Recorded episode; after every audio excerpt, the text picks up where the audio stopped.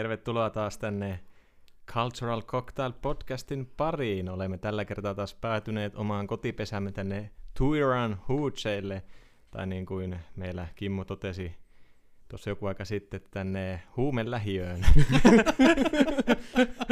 piikkiä oli tullut. Kyllä, piikkiä Kylkeen vai mihin se oli tullut? En, en mä vähän halua tietää, mihin se oli mennyt. Mutta no kyllä, eli täällähän taas tuttuun tapaan äänessä mikin takana on Juho ja minun vieressäni on... Täällä on myös Joonas, moro. Ja taas Joonasta melkein vastapäätä on Kimmo. Ja sen lisäksi meillä on myös täällä vieras mukana, josta ollaan myös vähän tiisailtu jo aikaisemmin ja ollaan puhuttu jo vähän aikaisemmin. Että Jes, eli tuota viera, vierailevana tähtenä täällä on sitten Heikki. Kyllä, eli tuttu, osalle kuuntelijoista varmaan tuttu nimeltä Heke. Olemme puhuneet hänestä aikaisemminkin. Ja siitä oikeastaan päästäänkin huonolla aasinsillalla aivan päivän aiheeseen, eli henkisyys, hengellisyys, yliluonnollisuus. Eli, eli tota, pääset kohta Heikki puhumaan vähän aiheesta, sinulla asiaan omanlaista kokemusta, omanlaista näkemystä, omanlaista vähän erilaista näkökulmaa aiheeseen. Me ollaan mun mielestä puhuttu tästä joskus aikaisemminkin. Niin, kyllähän... Ollaan me uskosta puhuttu ja kuolemasta ja muusta, niin se tietysti mm. liippaa läheltä. ollaan niinkö ohitettu sitä, tai menty ohi mennessä ja puhuttu aiheesta välillä. Ja... Ollaan niin sanotusti tullut sidospinnalla siinä. Kyllä. Kyllä. jos harmaalla, amma... harmaalla alueella. No, meidän sanoa, että jos tämmöisiä ammatillisia termejä hyväksytään, mutta ei mennä sitten. joo, joo, näinpä. Ollaan, ollaan ja tota, sitten jotenkin äh, Heke, Heke tota, on, no minä ja Heke ollaan tunnettu 12 vuotta ja no itse asiassa Kimmo ja Heki on tuntenut aika lailla 12 vuotta, kun samasta koulusta ollaan ja Juho on tuntenut kaksi vuotta. Kaksi vuotta. no vähän lyhyempi aika, kyllä. mutta... Se on tuntunut kahdelta Mutta mut on, on, on, siinä kuitenkin se kakkonen mukana. Niin, kyllä, niin. kyllä, kyllä. Lucky Niin. number. Niin tota se, että Heke, Heke on puhunut aikaisemmin paljon noista omista kokemuksista, ainakin niin kuin minulle, minä tiedän niitä aika, aika paljonkin ja ollaan niitä jaettu, niin tota, ehkä se siitä sitten syttyi se ajatus, että voisi olla Heke, Hekellä ainakin semmoinen luontainen tarttumapinta, mistä Mm. puhua, niin, niin, niin sukelletaan nyt vähän syvemmälle siihen kyllä. aiheeseen. Ja, ja tota, sen mä tiedän ainakin, että sulla on paljon erilaisia tarinoita, erilaisia kokemuksia, semmosia, niin tota, mm, miten me lähdetään liikkeelle? Annetaanko me nyt No, niin sanotusti melkein- puheenvuoro Hekelle ja jotenkin... Mi, tullaan mistä, aina väliin. Niin, niin Ne- tullaan aina siis- väliin. No ehkä lähinnä just sitä, että mitä muistan Heke sun mullekin sanoneen, että teillä on suvussa, oliko mummi vai kuka, jolla on yli niin kuin kykyä nähdä, niin kuin näkijän kykyjä, vai mikä se oli se termi, ja muistan, että sä oot puhunut, että sulla on samaa kykyä. Joo, eli tuota, tosissaan mun isoäidillä ei varsinaisesti näkien kykyjä ole ollut, mutta Joo. hän on osannut kertoa mulle silloin joitain vuosia sitten, kun hän vielä eli, että tuota, tämä suku, mistä mä tuun, niin se on tämmöinen noita suku. Noita, se, se oli se sana, Joo, kyllä. eli noita suvuksi on meitä kutsuttu ihan tuolla kotopuolessa ja sitten kun aika tota, nuoresta iästä lähtien on tämmöisten asioiden kanssa ollut tekemisissä ja kokenut erilaisia asioita, niin isoäiti tai mummu, minulle mummu on tota, sanonut sitten jo kauan aikaa sitten, että mä oon tätä noita sukua ja tuota, tästä nuoremmasta sukupolvesta suurin noita sitten niin monen, monen sukupolveen, että Joo, joo. Mitä? Mm. Mi, joo, joo, joo. joo, joo, okei, aivan No niin, siis tota, mitä se tarkoittaa, kun sanot, että noita sukuja niin kuin siellä päin, niin kuin, että onko niin kuin, teillä tietoa suvussa niin kuin tarinoita, että on ollut niin kuin, noitia tai noita kokemuksia tai jonkinlaista näkejää, vai mi- mi- mitä se Vähän tarkoittaa? tätä kaikkia. Kaikkea? Kaikkia Okei. kyllä joo, Joo. että tuota, on pienestä pitäen kuullut tarinoita niin näistä omista esivanhemmista ja suvun vanhista, ketä meillä on ollut silloin, kun isä on ollut vaikka kun, niin lapsi, ne on vielä mm. silloin eläneet. Ja tuota, tosissaan ollaan niin tämmöisten tarinoiden niin ympärillä kasvettu sitten niin tässä meidän suvussa ja No onko sulla heittää jotain tarinaa, kun puhut vaikka, että kun Iskessä on ollut pieni ja ollut niin kuin suvun Joo. vanhin, niin mi- minkälaisia tarinoita se on, tai mit- mitä se on se tarinallisuus, tai mitä sieltä löytyy? No joo, mä voin heittää tämmöisen tarinan tosissaan teille. En muista nimiä enää tarkalleen, kun mummokin on kuollut jo tuossa joitain vuosia sitten, mutta hän muistaa semmoisen henkilön, kuin tuota Terva Heikka, vai mikähän sen nimi oli. Tämmöinen tota, kansantietäjä. Tiedettiin, että osaskaan tota, kutsua lehmiä mettästä pois, kun vanha, entis vanhaa aikaan lehmiä saattoi kadota mettään. Kutsuttiin, että niitä loihdittiin sitten sinne sun mettään, mettän piiloon, mm. niin sanotusti. Niin tämä meidän sukulaismies kutsuttiin sitten, kun se asuu erämaassa vähän kauempana tavallaan asutuskeskuksesta, niin hänet kutsuttiin sitten loihtimaan näitä lehmiä sieltä mettästä pois, ja hän teki omat loihtimisensa, ja sitten niin kuin hän oli toimituksen tehnyt, niin seuraavana aamuna alkoi mettästä tulemaan kadonneita eläimiä esimerkiksi okay, paikan joo. päälle, ja tämmöinen on vielä vanhempi tarina, on sitten se, minkä meidän mummo mulle kertoi, ja mun iso isä tavallaan kertoi, pappa, kun tämä on papaa niin sukua, kenen, kehenkä tämä viitataan tällä tietäjää, tietäjää tuota,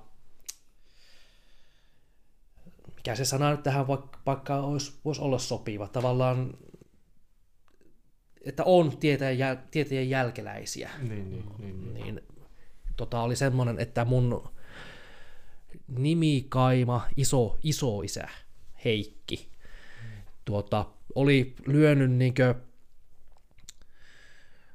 polveen kirveellä.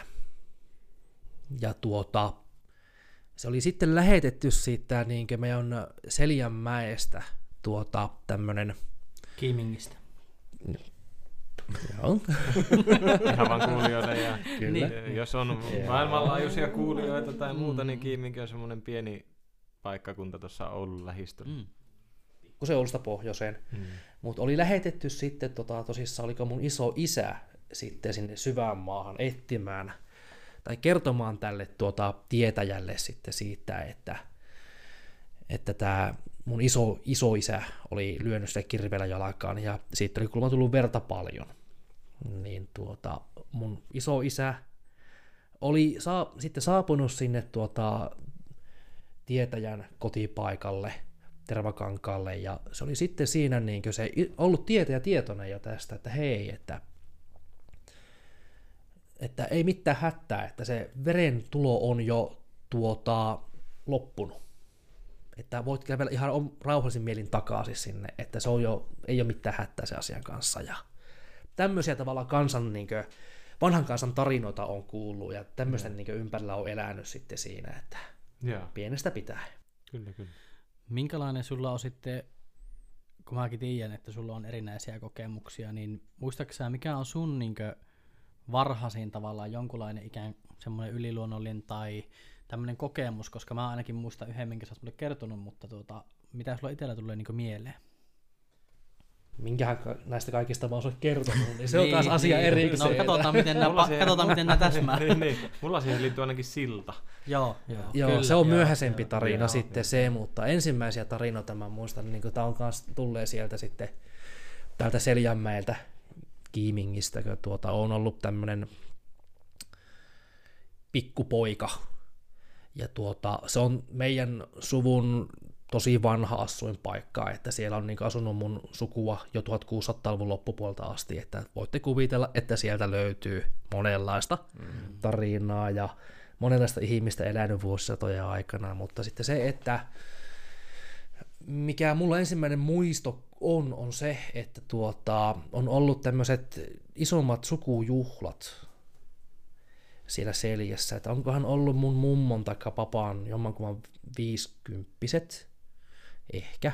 Mä oon ollut itse silloin viisivuotias, mutta ollaan mun sis- siskon ja serkkujen kanssa leikitty sitten siinä pihalla pi- piilosta tai jotain tämmöistä hippaa. Ja siinä meidän se niin mummolan, mummola ympäröi semmoinen ikivanha metsä, ja sitten siitä, sieltä löytyy sitten karjasuojaa ja savusaunaa, joka on niin vanha, että sen tarkkaan ikkä ei tiedetäkään, että se on niinkö sen mäen vanhin rakennus.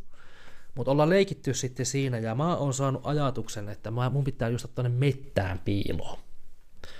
Niin siinä vaiheessa mulle on huuettu semmoisella vieraalla äänellä, että elää Heikki mene mettään, että hukut sinne.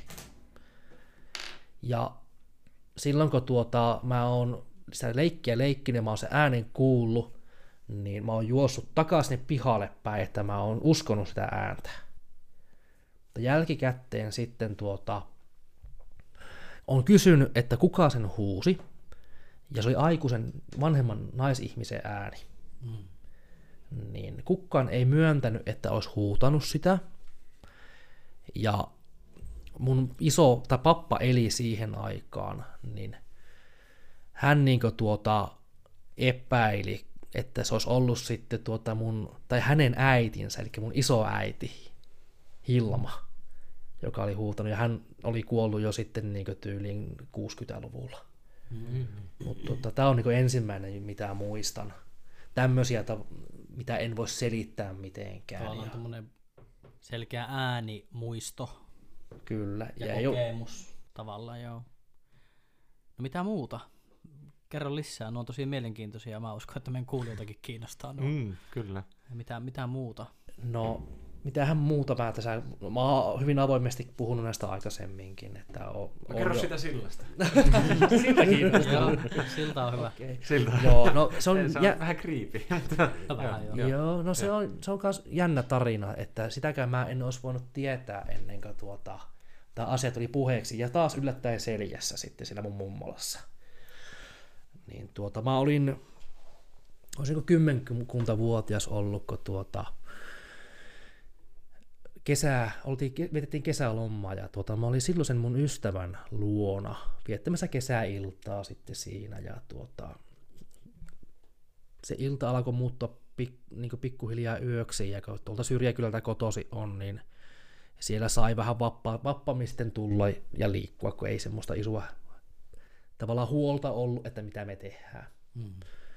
Niin tuota, mä lähdin siitä alakylästä sitten tuota polkemaan kohti kotia niin matkalla siitä alakylästä niin on semmoinen vanha rautasilta, jonka on ainakin Jonkke ja Juhokin nähnyt useamman mm. kerran kautta käynyt siinä meidän porukoilla ja meidän poru, peruilla, niin tuota, sitä rautasillalla sitten kohtasin hahmon ja tuota, olin polkupyöräliikenteessä sitten siinä ja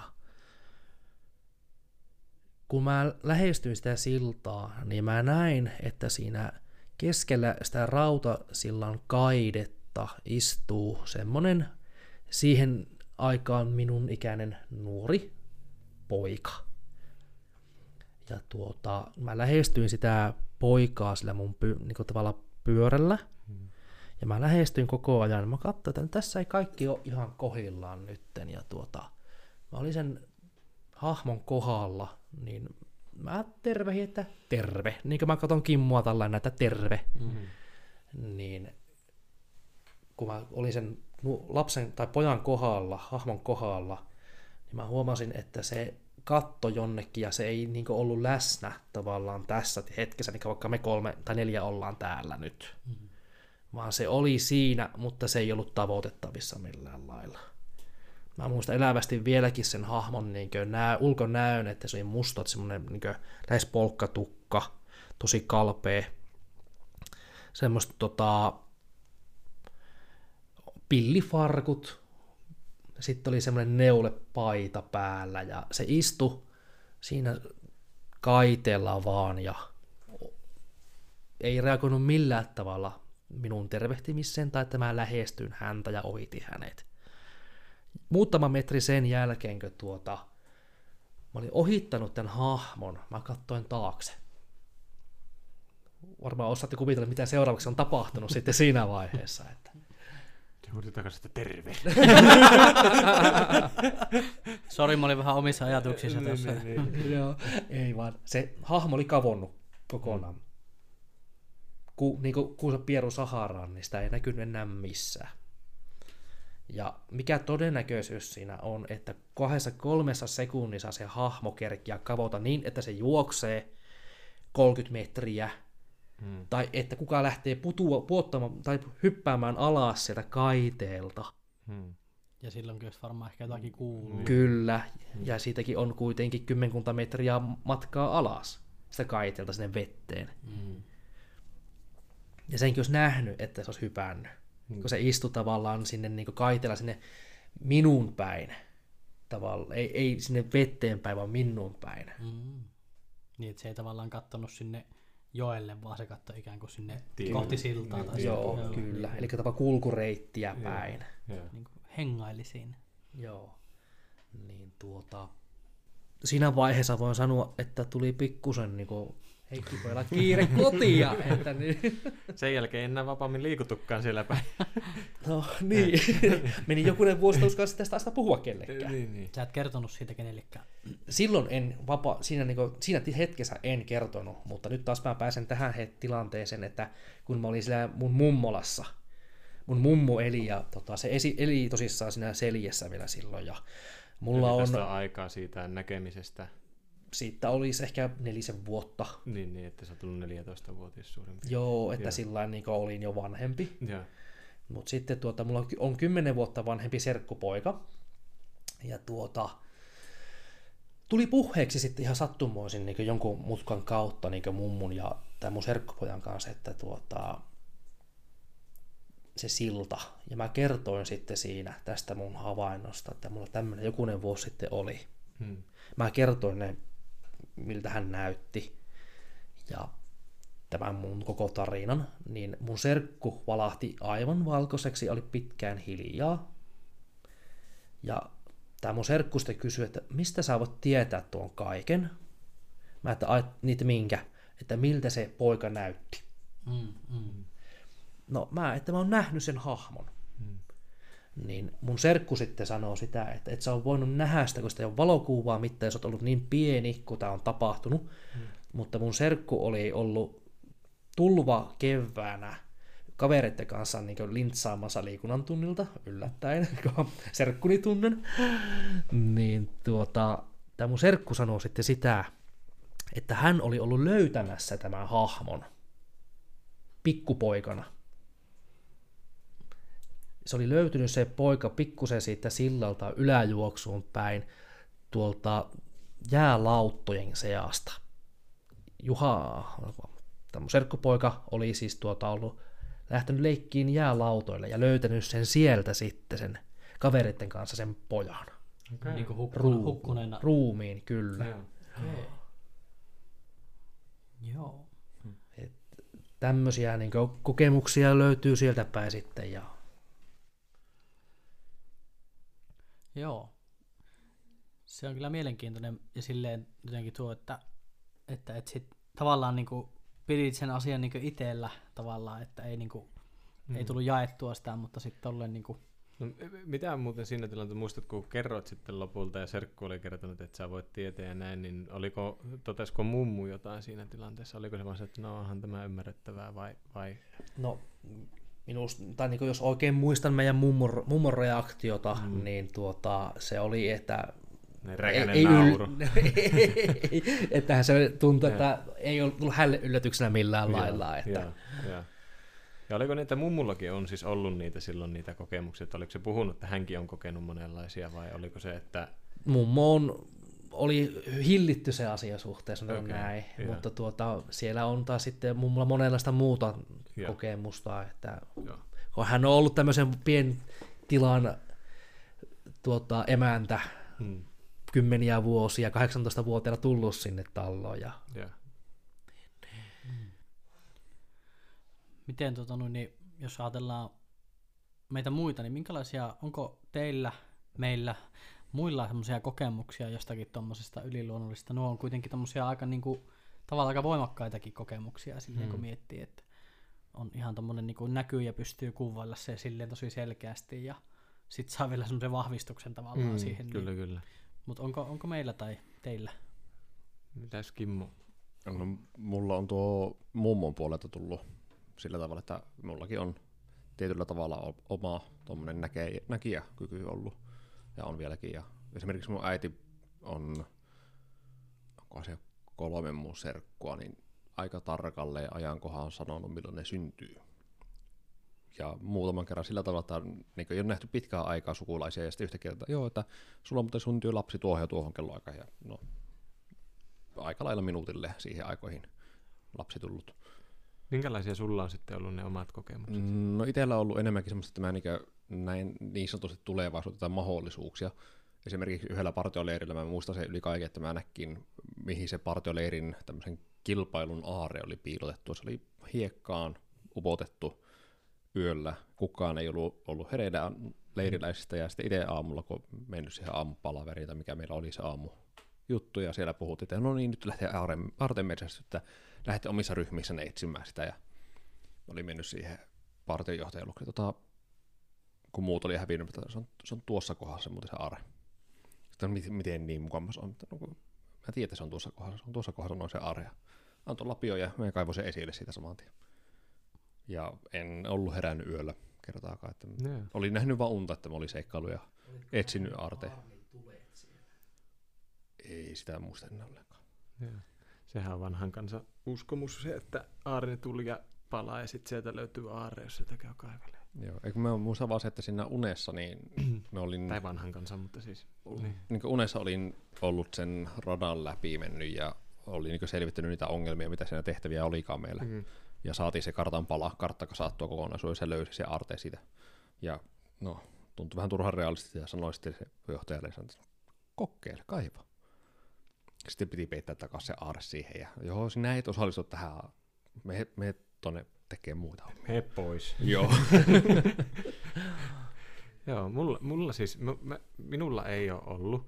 Mä oon jossain jaksossa puhunut siitä, että minun äidillä on ollut niitä, äiti on puhunut niistä myös, että, että 2005, siis mä muistan sen, koska se tilanne oli muuten itselle mielenkiintoinen tai surullinen oikeastaan, koska 2005 silloin, kun Tähtien sota episodi kolmonen julkaistiin, Mm. niin silloin kun me käytiin katsomassa se veljen ja iskän kanssa, kun me sieltä lähdettiin pois, niin iskälle oli soitettu, minun niin kuin tädimies oli soittanut, että, että nyt minun niin kuin täti oli mennyt ja kuollut. Niin, niin, niin, niin sen muistan sen hetken itse, mutta se, että samana iltana minun äiti on ollut niin kuin työpaikan tämmöisissä virkistyjäisillassa tai jonkinlaisissa tämmöisissä vu- lukuvuoden päättäjäisissä, että äiti ei ole saanut sitä tietoa, että sillä ei ollut kännykkää tai se kännykkä ollut jossain, että se ei ole saanut tietoa. Ja äiti on jossain vaiheessa mennyt sitä iltaa parvekkeelle. Ja se oli siellä sanonut, että hän, on, hän näki, että hänen siskonsa lentää tuolla ja sillä ei ole mitään hätää. Mm. Että sillä oli semmoinen näkyy tullut ja se, että se ei ollut varma, että mitä se tarkoittaa, mutta se oli niin kuin kokenut lämpimän tunteen siitä, että että nyt sillä siskolla on kaikki hyvin, kun se minun täti eli äidin sisko on koko ikänsä eli pyörätuolissa, että sillä syntyessä oli jaloissa semmoinen vika, että se ei ole ikinä kävellyt. Mm. Mutta sitten se niin kuin vasta kun se oli tullut sieltä pois, niin se sai kuulla, että sisko on mennyt. Okay. Et sen sen niin kuin muistan, että äiti on kertonut, ja toinen taas liittyy hänen veljeensä, että, että hän, äiti niin kuin on kertonut, että hän muistaa kovasti, kun siis minun eno on kuollut ennen kuin minä olen edes syntynyt, sillä että semmoinen itse tehty ase on pamahtanut käsiin, ja sitten siitä jonkun aikaa mennyt ja menehtynyt, niin äiti muistaa, tai on kertonut, että hän muistaa edelleen, että siellä hänen kotitalossaan hän on joku yö herännyt siihen, että siinä on ollut ihminen tai henkilö, että hän on puhunut enkelistä, jolla on ollut minun enon kasvot, ja se on tullut kertoa, että ei ole mitään hätää. Okay. Että se on niin kuin tosi voimakkaita. Ja äiti edelleen kokee silloin tällöin semmoisia, että sillä on joku etiäinen tai aisti, aisti. Se on monesti sanonut mulle vaikka, että se on soittanut, kun sillä on ollut tunne, että nyt on joku hätänä, ja mulla on ollut oikeasti joku hätä. Mm, mm. Että, että niin kuin tämmöisiä äiti on kertonut paljon. Muistatko Jonkki, kun kesällä silloin tuota, käytiin niissä sun työjuhlissa, tai mit, mitkä ne oli silloin sillä tota, u- uudella talolla, Joo, niin, joo, muistan silloin toukokuussa. vai kesäkuussa? No, joka any tapauksessa. case, Joo. joo.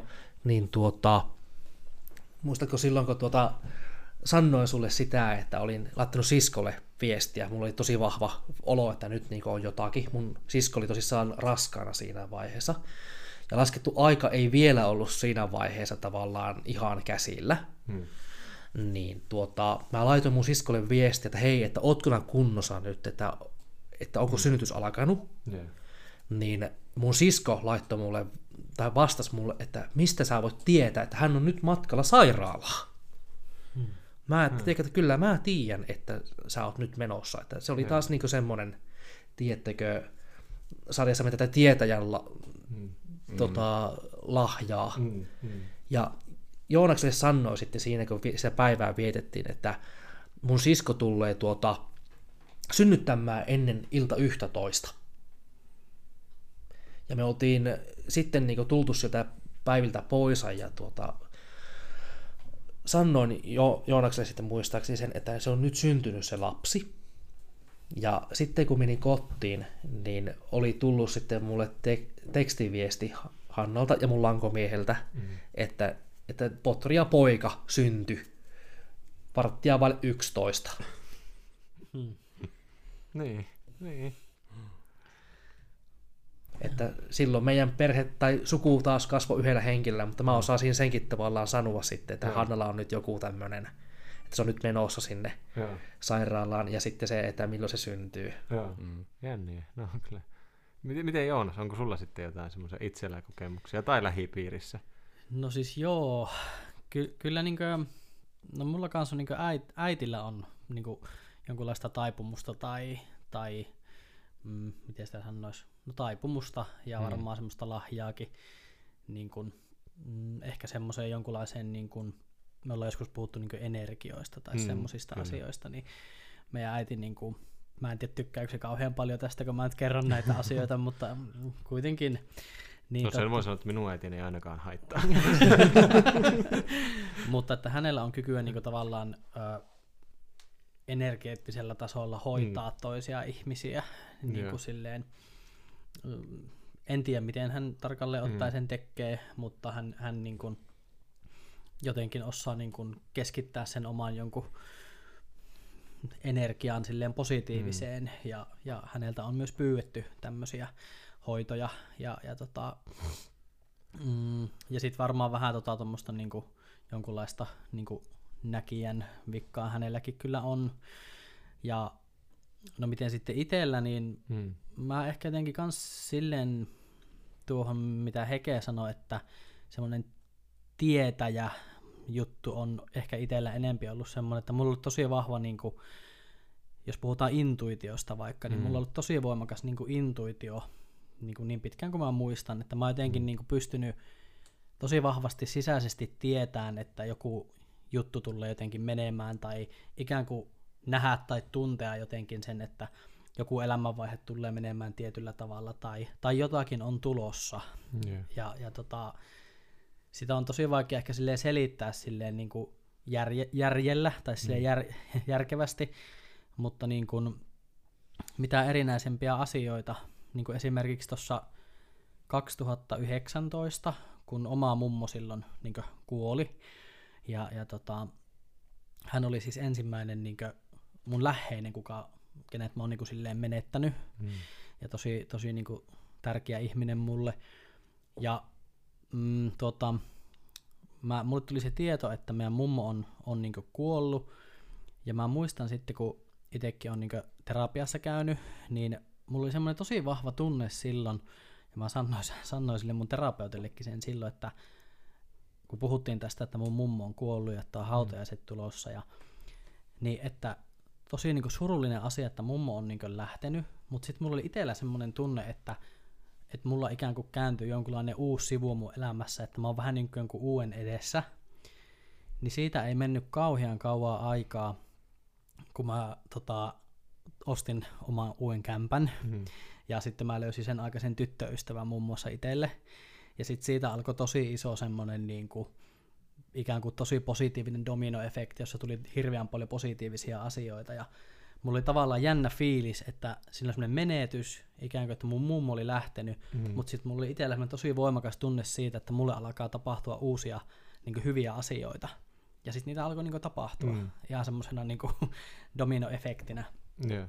Ja sitten mä muistan, mä matkustin tosi paljon sit siinä niinku seuraavan vuoden kahden ai- aikana, että mä kävin niinku Suomea päästä päähän ja tosi paljon reissasin ja tuli niin semmoinen positiivisten asioiden vyöry oikeastaan. Ja, ja sitten mulla on semmoinen tosi vahva tunne ollut pitkään, että niin kuin omassa elämässä semmoinen niin rauhallinen tunne siitä, että mun elämä tulee menemään hyvin. Mä oon sen ennenkin sanonut, ja mulla on semmoinen fiilis, että mä tuun elään suht pitkäksi, pit, pitkään. No Ja- jos mä sanoin, että et se nyt kovin pitkään on. mutta mutta niin kuin silleen ö, pitkään, ja sitten, että se elämä tulee silleen kohteleen mua silleen aika hyvin. Joo. mulla on tosi voimakas ja vahva tunne siitä. Joo. Ja, ja sitten on tullut semmosia niinku yksittäisiä juttuja monesti, että mulla on semmoinen just vähän samankaltainen fiilis vaikka, että, että puhelin soi, niin mä en niinku pysty sanoa, että kuka mulle soittaa. Ja siis Joo. sille, että mulla on semmosia niinku, semmoista tietynlaista sisäistä niinku jonkunlaista tietoa, Joo, joo. mitä ei pysty silleen selittämään niinku järjellä Joo. taas niinku Joo. oikein. Saako tähän pikku kommentti Mm. heittää? Musta tuntuu, niinku, tai tämä niinku on tämmöinen mun ajatus nyt, mutta sano, jos on yhtään järkiä tässä, mutta sanotaan näin, että jos joku elämästä merkittävä henkilö poistuu, niin se antaa tilaa uusille henkil- ihmisille sun elämässä. Mm. Mm. Kyllä. Niin näkisin, että varmaan tässä on nyt tämmöinen efekti käynyt nyt sitten, että mistä puhutaan nyt. Mm. Ja toinen juttu on se, että miksikä me kaikki koetaan, että me tunnetaan ja sillä niin osataan ennalta tuntea ja intuitiota on, niin minusta me suomalaiset kuitenkin ollaan niin vahvasti tämmöinen niin tuota, luonnonläheinen kansa oltu aina, että se on osa varmaan jotakin meidän niin tämmöistä gene, genetiikkaa, että me lu- luotetaan aika vahvasti intuitioon ja tavallaan siihen... Sisäiseen tietoon. Joo, jo, jokin, jo- joku tämmöinen tietoisuus siinä on, joka on vähän päässyt katuamaan, mutta se on silti meillä läsnä. Hmm. Ollaan kuitenkin niin yhteydessä tämmöiseen niin luontoon ja hmm.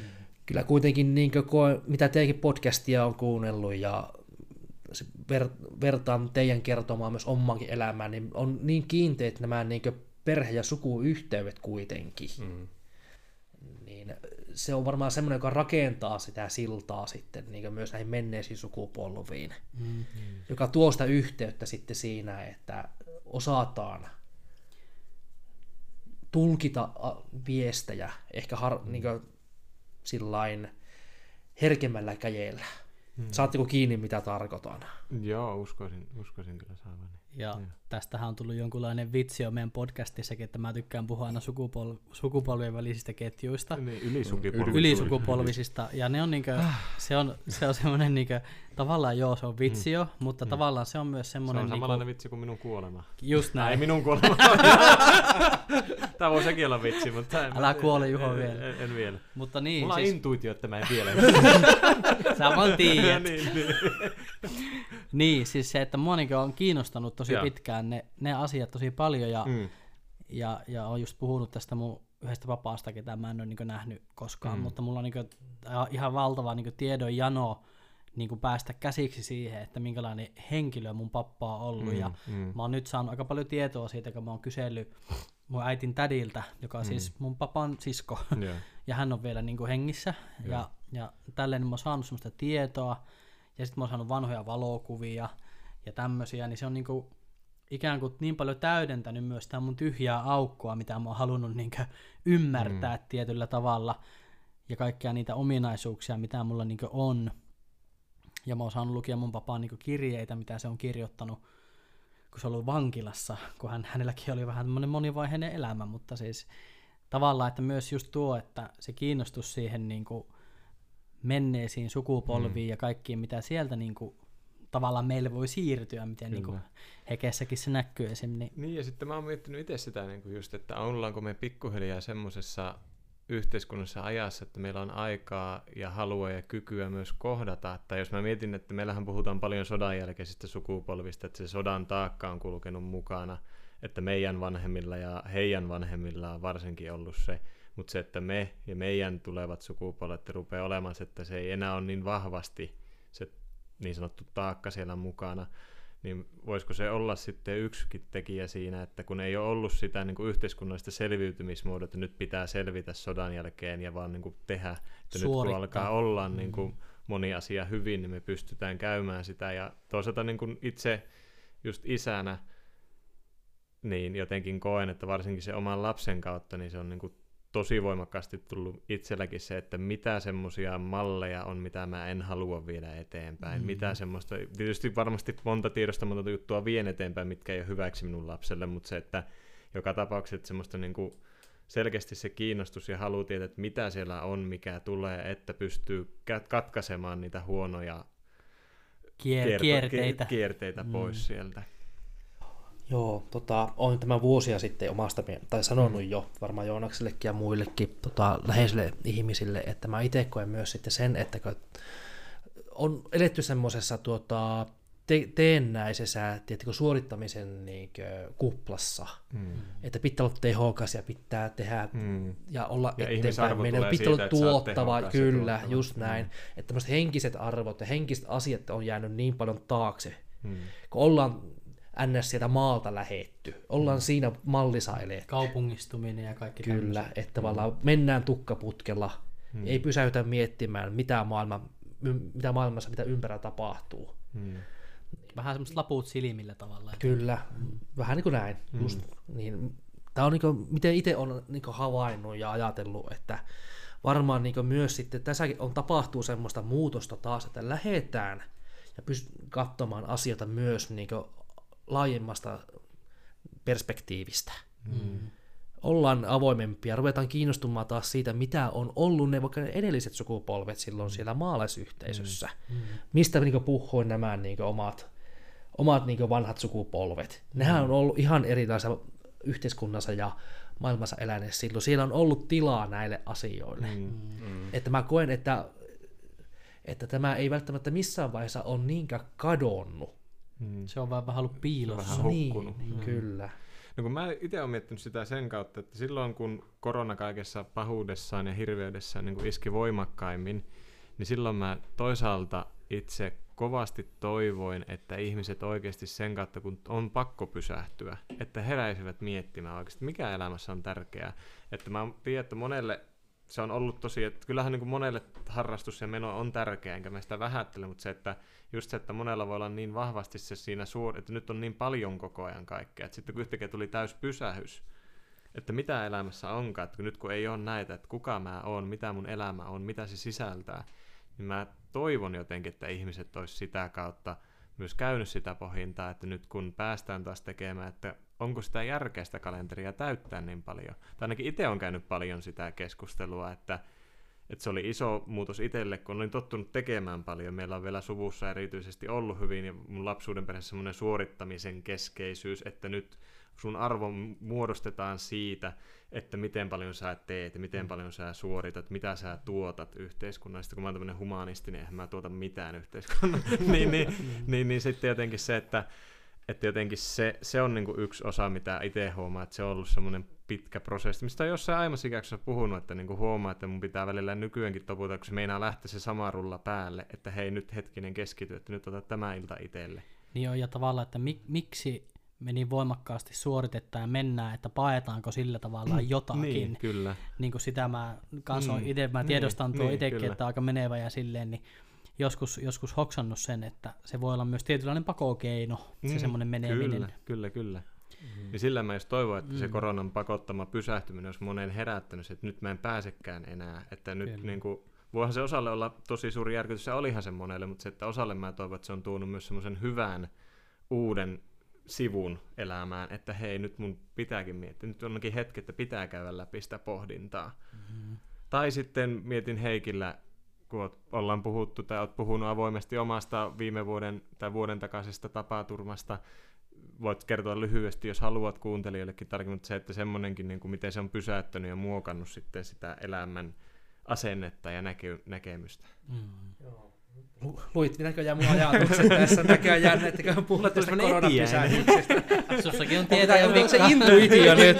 Kyllä, olen läsnä tässä, olen Kyllä. läsnä oleva ja aistin mitä ihmiset. Joo, mutta joo, näin Niin, justiin, niin. että tota, heti niin kun rupesin miettimään sitä, kun puhuit korona-ajan pysähyksestä, niin se oli niin totaalinen pysähys sitten siinä vaiheessa, että sitä ei varmaan ole edes tiedostanut vielä. Mm. Mutta sitten se, että kun olen tietenkin kuunnellut tässä ja olette sivunnut tätä munkin tapaturmaa, mm. Niin se, tämä mennyt vuosi on taas ollut sitten se he, tavallaan, milloin itse on hoksannut sen, että ei tarvi mennä toteuttaa ja tuottaa. Mm. Että varmaan on pelännyt sitä pysähystä myös. Ja joka, uskallan väittää, että jokaisen meillä, meillä elämässä tulee jossain vaiheessa sellainen pikku pysähys tapahtumaan. Mm. No mun kohdalla se nyt tapahtui sitten silloin viime vuonna, lokakuun viimeinen päivä. Tuota,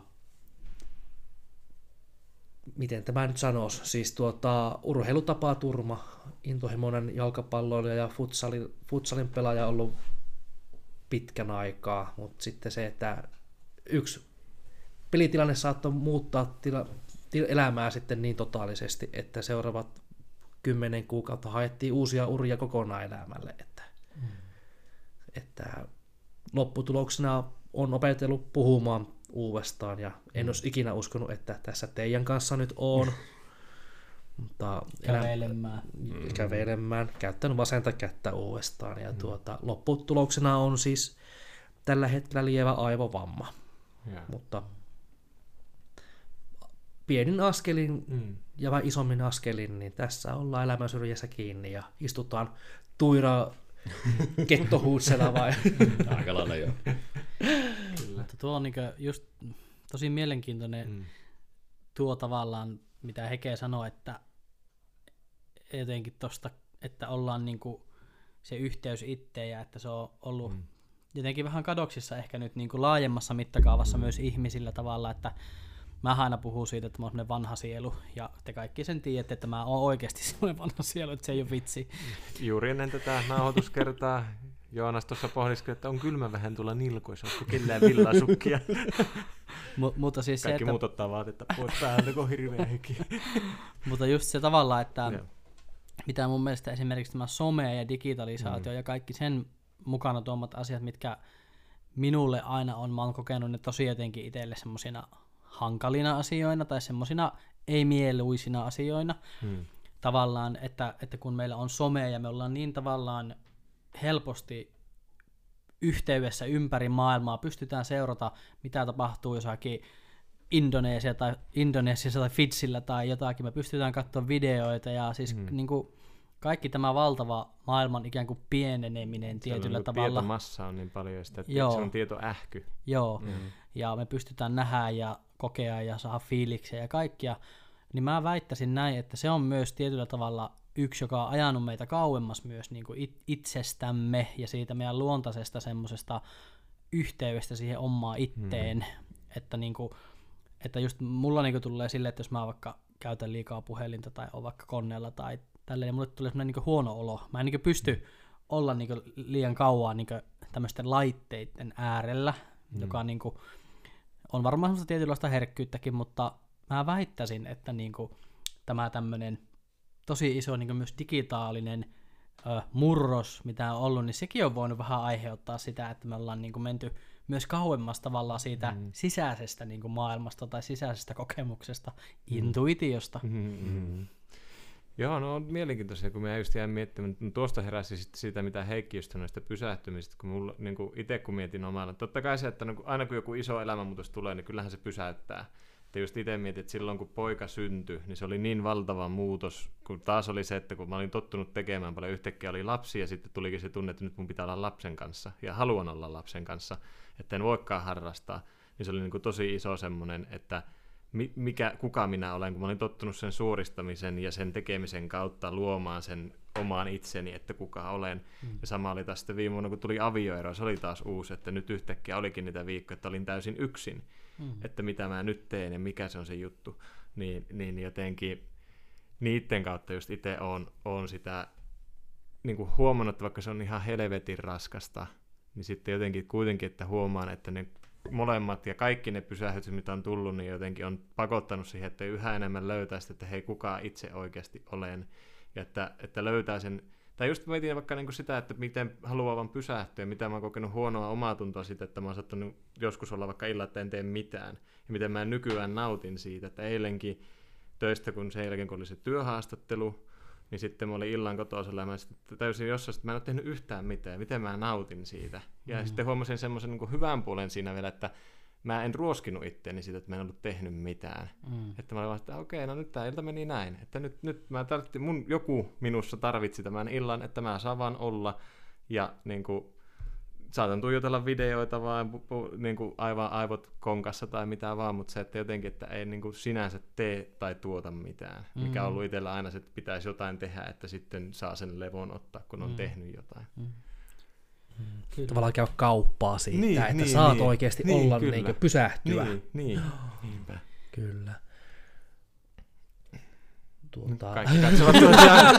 mä mietin tässä, että onko täällä joku tämä, tämä roolitus olemassa. Ei vaan siis tuota- täällä saa, täällä saa aina kun ajatus tulee, niin ottaa puheenvuoron. Joo, ei, tota, kun mulla nyt näitä kokemuksia tosissaan on Mm. tässä näin, niin Joonaskin on ollut kokemassa Torniolla ja Torniossa jo silloin aikanaan näitä, Kimmo mitä ollaan kohattu. Mä tiedän Tornio. Tornio, tornio mainittu. Tornio mainittu. Check.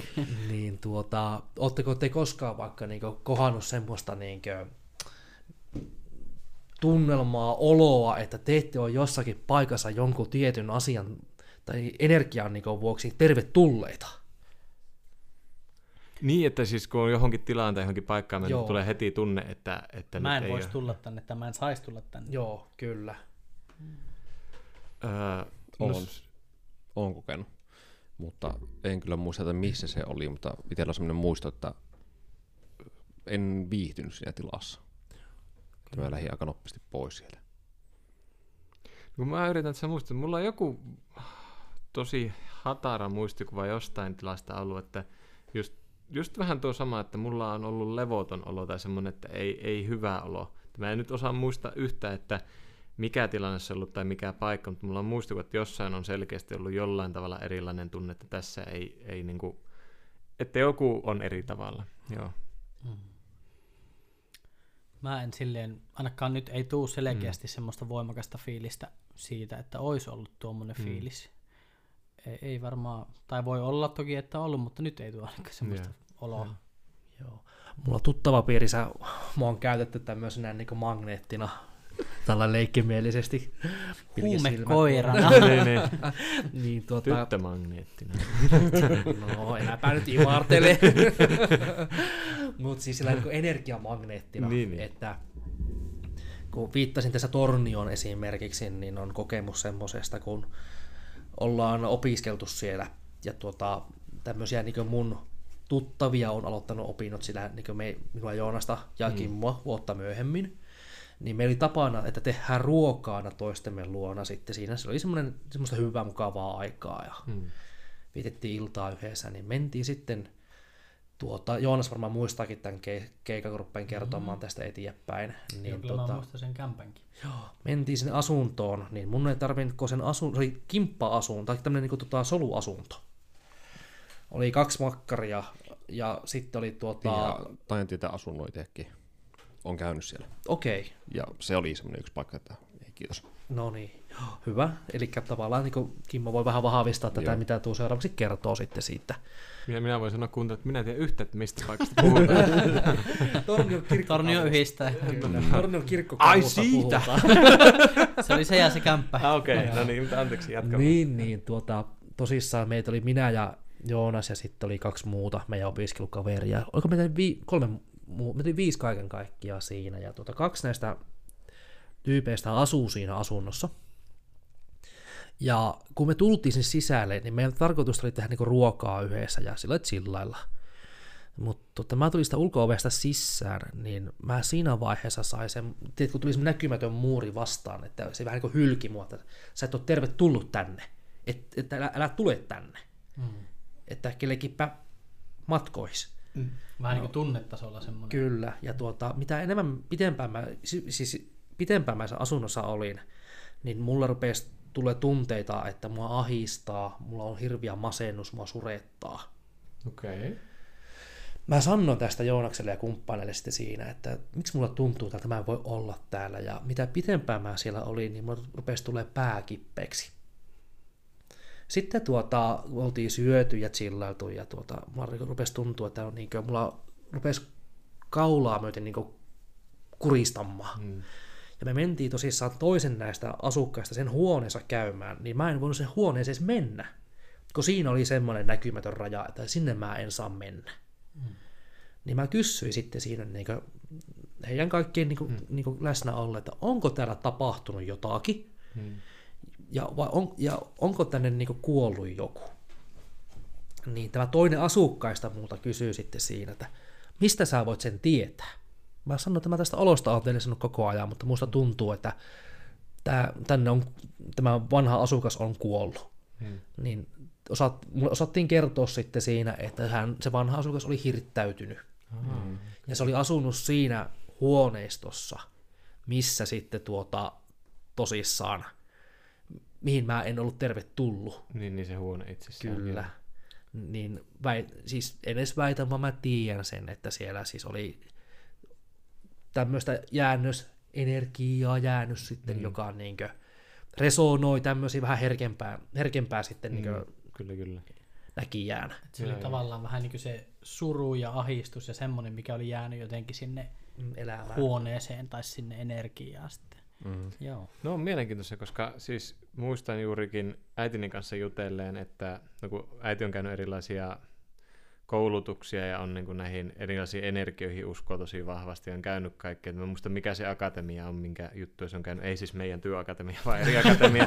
niin, yllättävää. Niin, niin tota, se vaan just sanoo, että siellä niin kuin on, tai niin kuin se ajatus onkin siinä se, että, että kun pieni lapsi syntyy, niin niillä on jotkut yhteydet johonkin korkeampaan voimaan, ja se, että niin kuin kolmesta vuodesta eteenpäin se pikkuhiljaa sulkeutuu ja että sen voisi selittää, että osalla ne ei niin kuin sulkeudu joko ollenkaan, niin auki niin, tai sitten, että jotkut, jotka sitten, niin kuin, että se voi niin kuin, vähän niin kuin näennäisesti sulkeutua, että se voi niin kuin löytää sen reitin mm. tai sen yhteyden, mm. mutta se, että niin kuin, kun äitikin on mulle sanonut, että mulla olisi se kyky, että hän tietää sen, että mulla olisi, mutta että mä en vaan voi löytänyt sitä vielä. Mm. Mä oon taas, että bullshit. mutta siis tota... never say never. niin, ei, mutta siis, ei vaan siis, että se, siis muista vaan, koska nämä on semmoisia jänniä, jänniä hetkiä, mitä mä oon niin oman poikani kanssa kokenut ja äiti on kokenut. Että mä muistan, että äiti joskus sanoi, että kun he oli niin kuin, hakenut minun pojan päivystä, kun minä en ollut päässyt tai minun ex-vaimo ollut päässyt, ja sitten oli ajanut ja sitten niin kuin minun poika oli juttelee jollekin, mutta äiti oli selkeästi, että se ei juttele niin kuin hänelle ollenkaan. Sitten äiti oli vähän se, että hei, että kelle sä juttelet? Hmm. Niin, niin tota, sitten poika oli todennut, että enkelille. Ja se oli hmm. selkeästi hmm. niin kuin puhunut jollekin siinä vieressä. Hmm. Ja äiti oli että selvä. ja siis, tota, ja se mulla kävi itsellä samaa pojan kanssa kerran silloin aiemmin, että se oli leikkimässä omassa huoneessaan. Ja mä että hei, nyt se selkeästi juttelee jollekin. Että sitten mä että puhuuko mulle? Sitten sillä oli joku leikki mennessä. Ja selkeästi se jutteli. No onhan siis lapsilla on mielikuvituskavereita myös. Mm. Mutta se oli jotenkin semmoinen, että mulle tuli itselleni vahva olo, että siinä on selkeästi. Siis, että joku, jonkun kanssa se nyt juttelee. Joku leikki sillä on menossa. Ja mun mielestä se käytti jotain nimeä Joo. vielä kaiken lisäksi. Se, se nyt voi olla psykologian kautta selitettävissä, mutta jotenkin sitten siinä oli, niinku, kun mä muistan, että siinä oli joku leluauto, mitä mä en ollut ikinä nähnyt. En niinku ikinä. Sitten mä kysyin, että mistä tuo on, että onko tämä joku uusi, onko äiti ostanut, niin se, että ei, kun sitten se sanoi sen nimen, että se toi. Sitten mä olin vähän silleen, että Okei. Okei. mutta siis, en, siis kyllähän varmaan joku nämä niin selittäisi jonkun lapsen kehityksen kautta, mutta että niin kuin tommosia hetkiä on ollut, mitä niin kuin itse jollain tavalla niin kuin tuntuu välillä just, että lapsella on ollut semmoista jotain, mitä se on nähnyt jotain, mitä mä en ole nähnyt. Enkä mm. tarkoita silleen, niin kuin, että nyt se hallusinoi, vaan enemmän silleen. Mullakin on, niin kuin, tuli heti pari juttua mieleen niin omasta lapsuudesta, semmoisia keissejä, että mulla oli semmoinen mun paras ystävä, ystävä kenet itse asiassa tekin tiedätte, mutta en häntä nyt tässä mainitte, mutta, mutta hän, me asuttiin samassa pihapiirissä lapsena, ja ollaan oltu sitten niin ihan käytännössä nollavuotiaasta asti niin ystäviä. Niin hänellä oli kans niin silloin pienenä varsinkin niin tämmöisiä niin kavereita, ja ne oli ranoja. Hän sanoi niitä ranoiksi, että oli olemassa mansikkarana, teelosrana, ripullirana, ja sitten kaikki, vähän niin kuin se vanhemmatkin oli silleen, että, että mitä ne niin on, ne ranat. Niin sitten se mun kaveri vaan niin sanoi, että ne on vähän niin kavereita. Ja sitten se aina niinku jutteli niille ranoille. Hmm. Ja ei sitä niinku pietty silleen mitenkään tavallaan erikoisena eikä ihmeellisenä, että ne oli sen kavereita. ja etenkin sitten jälkeenpäin, tämä on jäänyt siis niin voimakkaasti mulle niin mm. mieleen, ja, ja mä oon sitä miettinyt, ja, ja niin kuin, tavallaan tullut siihen lopputulemaan, että mä niin kuin itsekin vähän niin kuin uskon tavallaan mm, tuohon, mm, mitä sä mm. Juho niin sanoit. Mm.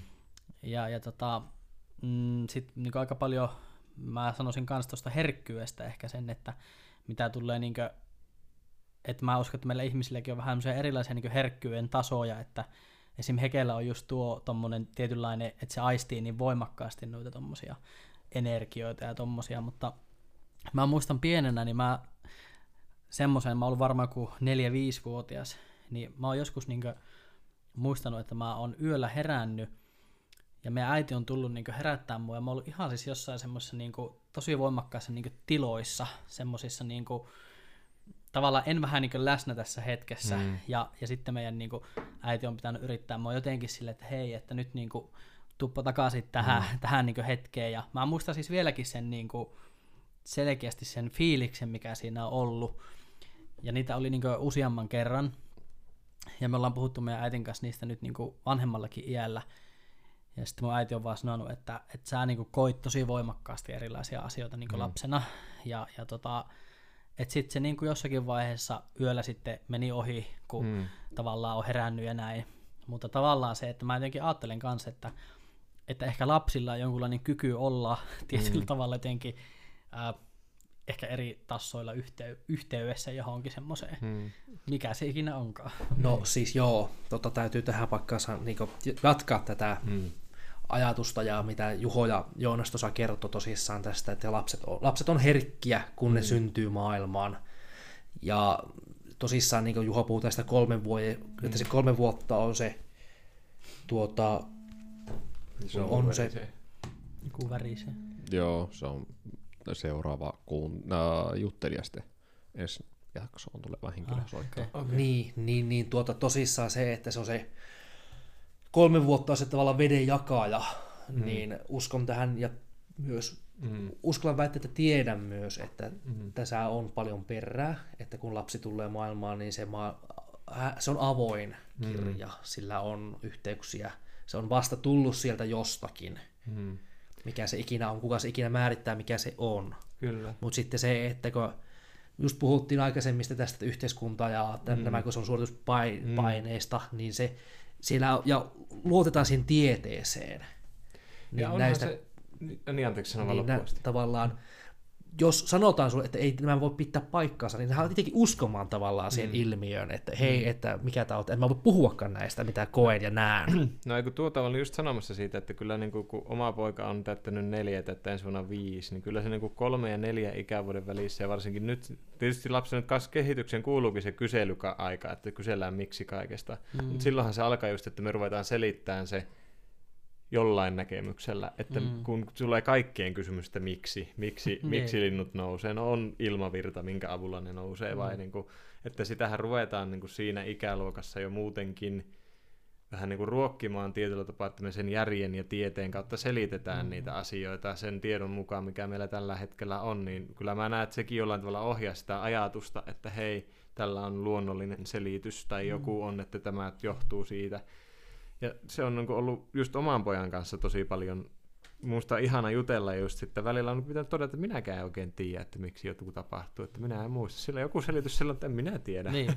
niin, niin se, se on niin kuin varmasti myös siihen jollain tavalla kytköksissä, että se rupeaa olemaan sitä ikää, että ne rupeaa kyselemään sitä, että miksi jotain tapahtuu. Ja sitten sitä ruvetaan selittämään aina vanhempien tai kuka, kenen kanssa se lapsi jutteleekaan, niin hänen parhaan ymmärryksen mukaan, että miksi johtuu. Mm. Että itse niin voin sanoa sen, että kun on, on tämmöinen kyky, lah, lahjaksi minä tätä kutsun, mm. niin tota, on kiitollinen siitä, että just tämä mun mummo on ollut semmoinen mentori tässä asiassa, että mm. se on niin ruokkinut ja sellainen rohkaissut siihen, että hei, että tuo on osa sua, sä oot mm että se on niinku, sä oot tämmönen mitä sä oot, että pidä sitä kiinni. Hmm. Kyllä. Älä niinku tavallaan yritä tukahuttaa sitä tai silleen. Hmm. Rationaliso, rat, rationalisoida tavallaan hmm, sitä, niin. mitä ympärillä voi nähdä, mitä välttämättä kaikki muut ei koe Kyllä. näin. Joo. Itse taas nyt tulee, kun alkaa miettimään lapsuutta ja nuoruutta ja no, nykyaikaakin, niin mulla on ollut lapsesta lähtien mä oon tiettyä paikkaa pelannut Kempeleissä. Semmoinen yksi piekku, pieni kohta, missä mä en tykännyt olla. Ja sitten myös ollut se, että silloin kun mä oon kulkenut yksikseen jossakin, esimerkiksi partio on mennyt kiesmettään tai kiesmetään kuppeeseen ja sieltä kävellyt takaisin kotiin, niin mä muistan, että mulla on aina joku kävely mun selän takana. Ja mä en koskaan nähnyt sitä henkilöä, mutta mä aina kuulen sen askeleet ja hengityksen. Ja se on, no Joonas tietää, että mä oon puhunut siitä takapirusta. Mm. se Kuulostaa on- kyllä tosi kriipiltä. Se on ollut lapsesta lähtien tosi pitkään mulla niin taustalla. Ja se on myös kritisoinut mun omia päätöksiä, mutta myös varoittanut mua. Että mä oon monesti ollut omissa ajatuksia kävellyt ja mä oon kuullut, että joku sanoo, että varo. Ja silloin mä oon havahtunut ja auto menee yli eessä tai jotakin muuta tapahtuu tämmöistä, että niin joku toinen sanoo sen. Ja sitten se on muutaman kerran, no yhden kerran muistan, että kun mä heräsin tavallaan, nukkuin seinää vasten kempelessä, ja siinä oli hahmo, joka sanoi, että jos sä nyt, nyt et herää, niin et ennen herää koskaan. Ja sitten mä havahduin, mutta mitä vittua. Oli ihan niinkö unenpöppäröstä just sitä havahtunut, eikä nukkunut enää sen jälkeen ollenkaan. Onko ne ollut tavallaan kytköksissä sun mielestä siihen kempeleeseen, vai onko ne tapahtunut myös tavallaan ympäri? ympäri, ympärissä, ympäri joo. Että se on vaan niin ollut, ollaan puhuttu siitä, että mun, mun seurassa on koko ajan joku ollut läsnä. Että se on ollut mukana koko ajan, mutta nyt viime aikoina, vuoden verran, niin ei ole enää ollut sitä. Mutta taas nyt sen jälkeen on alkanut näkymään enemmän ennen unia ja tämmöisiä kaikenlaisia muuta tullut siihen niin rinnalle. Mutta mä jotenkin kanssa uskon siihen, että, että varmaan niinku, ja tuohon mitä Hekekin sanoi, että, että suomalaiset ja miksei niinku muutkin ihmiset, mutta siis sille, että, että se on, meillä on aika vahva semmoinen jonkunlainen niinku, ehkä joku sisäsyntyinen tai joku semmoinen niinku, kyky ehkä olemassa, mutta just tuo, että, että tavallaan menneekö se kiinni tai uskalletaanko me pitää sitä auki niin sanotusti. Annetaanko meidän pitää Annetaanko me olla se niin kuin auki niin sanotusti, että, että väittäisin, että varmaan tosi monella meillä on se semmoinen joku, mutta tota, ja tuo on niin hauska, mitä itse olen huomannut siihen, jos puhutaan vaikka niin herkkyydestä, joka on just tosi laaja käsite, mm. mutta esim. mulla on ollut semmoinen, että kun on herkkä tyyppi, niin että on aistinut tosi voimakkaasti niin ihmisten, no onko ne nyt niitä energioita vai mitä ne on, Mut, ja pystyy vähän niin kuin silleen tuntia ja nähdä ehkä semmoisia asioita vähän niin kuin silleen tunnetasolla ihmisistä, mitä välttämättä se ihminen ei ole koskaan niin sanonut mulle tavallaan, mm. että ikään kuin mä vaan jotenkin aistin siitä tyypistä, että hei, että tällä voi olla jotakin menossa vaikka sen elämässään, tai se käy jotakin juttua, prosessia läpi itsensä kanssa, tai silleen, ja mun ei välttämättä tarvitse niin sanoa sitä, vaan sen niin jotenkin aistii siitä ihmisestä, sen semmoisen tietynlaisen, niin, kuin, niin, onko se energia vai mikä se on. Ja mä oon pitänyt sitä semmoisena tosi hyvänä juttuna. En mä siitä huutele kenellekään, enkä pidä semmosena, mutta ikään kuin, että näkee sen, että minkälainen tyyppi tämä Juho nyt on, ja minkälainen energia sillä on, ja millä mielellä se on, ja mm. entä Hekeä, ja entä Kimmo, ja tälle, että, että jonkunlainen semmoinen luontainen skanneri, joka aika helposti skannaa mm. sen ihmisen läpi nopeasti, ja pystyy vähän silleen, ja joskus voi jostakin tulla, että hep, nyt pysyppä kauempana tuosta, tai Hmm. mutta ehkä nämä on semmoisia aika yleismaailmallisiakin juttuja tavallaan, mutta tuli vaan niin mieleen, että ehkä semmoista kykyä. Hmm. Joo, ja siis ehkä itsellä just se, minkä huomaan, että kun ollaan nyt puhuttu vähän sitä niin kuin tieteen vastakkainasettelusta, että tiede versus uskomusvoimia ja muihin, niin kyllä mä niin itsellä huomaan just, että itsellä on ollut vaikeuksia myös myöntää sitä, että uskon ja ajattelen, koska niin vahvasti on itse elänyt semmoisessa tiedevetoisessa ympäristössä, että kaikki selitetään auki ja semmoisen ehkä kyynisyyden ympäröimänä, niin jotenkin se, että, että löytää se, tai jotenkin se, että kyllä niin kuin kaiken tässä niin kuin tulee semmoinen heti, että huomaat, että mulla on niin kuin sisään ajettu metodi ja tapa siinä, että nyt mä yritän miettiä tieteellisesti näitä, että mitä ne on. Niin kuin äskenkin just siitä, kun puhuin pojasta ja siitä, että no onhan lapsilla on mielikuvitusystäviä ja muuta, niin jotenkin se, että, että jotenkin siitä saisi sen niin kuin jonkun ehkä semmoisen niin hörhöyden painolastin pois siitä, niin kuin, että, on, että ihmiset kokee asioita, että siinä ei ole mitään vikaa, että kokee, kunhan se siis ei mene täysin hallusinoivaksi tai niin kuin mielenterveydellisesti sekaavaksi, mm-hmm. että jos se on niin kuin, sulla on niin kuin itsellä se jonkinlainen kyky käsitellä ja näkyy mm, mahdollisuus niin kuin käydä sitä ja ha- ei nyt hallita, mutta jollain tavalla, että se ei ole semmoista aivan niin kuin, Holtitonta. niin holtitonta, niin jotenkin mä itse haluaisin nähdä, että se olisi niin kuin vapaampaa. Se oli tänään tosi mielenkiintoinen tuossa töissä, kun meillä siinä käy Volkin terapeutti tarjoamassa palvelujaan nuorille, niin tuota, tuota, tuota, hänen kanssaan puhuttiin niin kuin uskovaisuudesta ja uskonnollisuudesta ja muusta. Ja siinä just sitä, niin kuin, että, että miten paljon mekin sitä, silläkin puolella jotenkin määritellä, että mihin sä uskot, että joku oppii ja muuta, että kuitenkin miten paljon se on kiinni siitä, että mikä se oma kokemus on ja miten itse löytää sen yhteyden johonkin, mikä ikinä se on. Että just, että jos ei koe niin kuin Jumala, tai kokee vaikka jonkun tietyn termi, onko sitten Jumala tai Jeesus tai mikä ikinä Allah tai mitä onkaan, että jos ne kokee jotenkin vieraaksi, niin käytä jotain muuta termiä, että se on niin kuin, että, että jotenkin, että tulisi se, että se on niin kuin ok ajatella, että on muitakin voimia, että sen ei tarvitse olla vaan sitä, että kaikki on tiedepohjasta. Joo, täytyy tähän ottaa kiinni, tuota, kun puhuu tästä, että onko se Allah, Jeesus vai Niin, Jumala. niin, niin. Mutta itse niin koen ja ajattelen asian näin, että tuota, meillä ympäröi täällä semmoinen isompi kokonaisuus, joka määrittää ja tuota, säätelee tätä koko meidän elämää, mitä me ollaan, mitä meistä tulee. Me omilla valilla voidaan vaikuttaa siihen, mutta tavallaan tietyt asiat on, on ennalta määrit, määritetty. Hmm. Mutta sitten se, että miksi puhun tästä Jeesuksista, Jeesuksesta ja Allahista ja näistä, niin on se, että meidän, ihmisen, meidän ihmisten käsityskyky on niin rajallinen. Että meillä täytyy olla joku konkreettinen Mm, termi. käsite, termi, termi sille, että mikä se on, mikä tämän kaiken määrittää. Mikä on tavallaan se olevaisuus meidän ympärillä. Mm. Semmoinen olemassa, mutta me, me ollaan niin rajallisia, että meidän käsityskyky ei riitä tavallaan siihen Mm. Nähdä, että mikä se kokonaisuus on. Siksi me tarvitaan se tietty. Mm. Konkretia. Niin kyllähän me tarvitaan sanaa, että me voidaan puhua asiasta. Jos meillä ei ole sanaa, eli toisin sanottuna jonkinlaista määritelmää tai jotain, millä käyttää. Että me, jos ei olisi, niin sittenhän me puh- käytettäisiin äänähyksiä, mutta niissäkin voisi olla äänen painot sitten mm, mukana, niin kuin mm. meillä on puheessakin. Että siitä justiinsa, että vaikka meillä on sanat ja termit, niin jos vaikka mietitään kristiuskossakin kolmiyhteisyyttä, että sille on sana, että me voidaan keskustella, mutta mitä se oikeasti tarkoittaa? Tai just muista hyvin tämä Volkinterottis sanoi, että, että okei, me voidaan kirkon opil, tai me voidaan, kun et kuulu, mutta sitten kirkossa voidaan opillisesti sanoa, että Jeesus oli tosi Jumala ja tosi ihminen. Että nyt mun on sanotettu, että mitä helvettiä se edes tarkoittaa. Mm. Että, no hän nyt ei ehkä käyttänyt noita sanoja, mutta se, että, että, että, että niin kuin kuitenkin se, että, niin kuin, että silti vaikka me joitain asioita sanotetaan, että me voidaan keskustella, niin silti se on sisältönä niin abstrakti, että eihän me pystytä käsittämään edes sitä siltä, että mistä nyt on kyse oikeasti. Mm. Tota, mä tästä sanon seuraava aasi No niin. meille tähän paikkaan. Ö, Sanon tähän Kimmoke. väliin, sanon, sanon tähän väliin, Nyt tässä Kimmon niin sanon tähän väliin, että joku aika sitten tuli tunti täyteen ja laitoin puoli tuntia lisää, eli okay. ollaan tunti tästä ylitetty. Kimmon takapirusta mieleen, Niin. että to, tota, ootteko te kokenut koskaan, että teidän ympärillä oli semmoinen suojelija, y- joka niin pitää teistä huolen?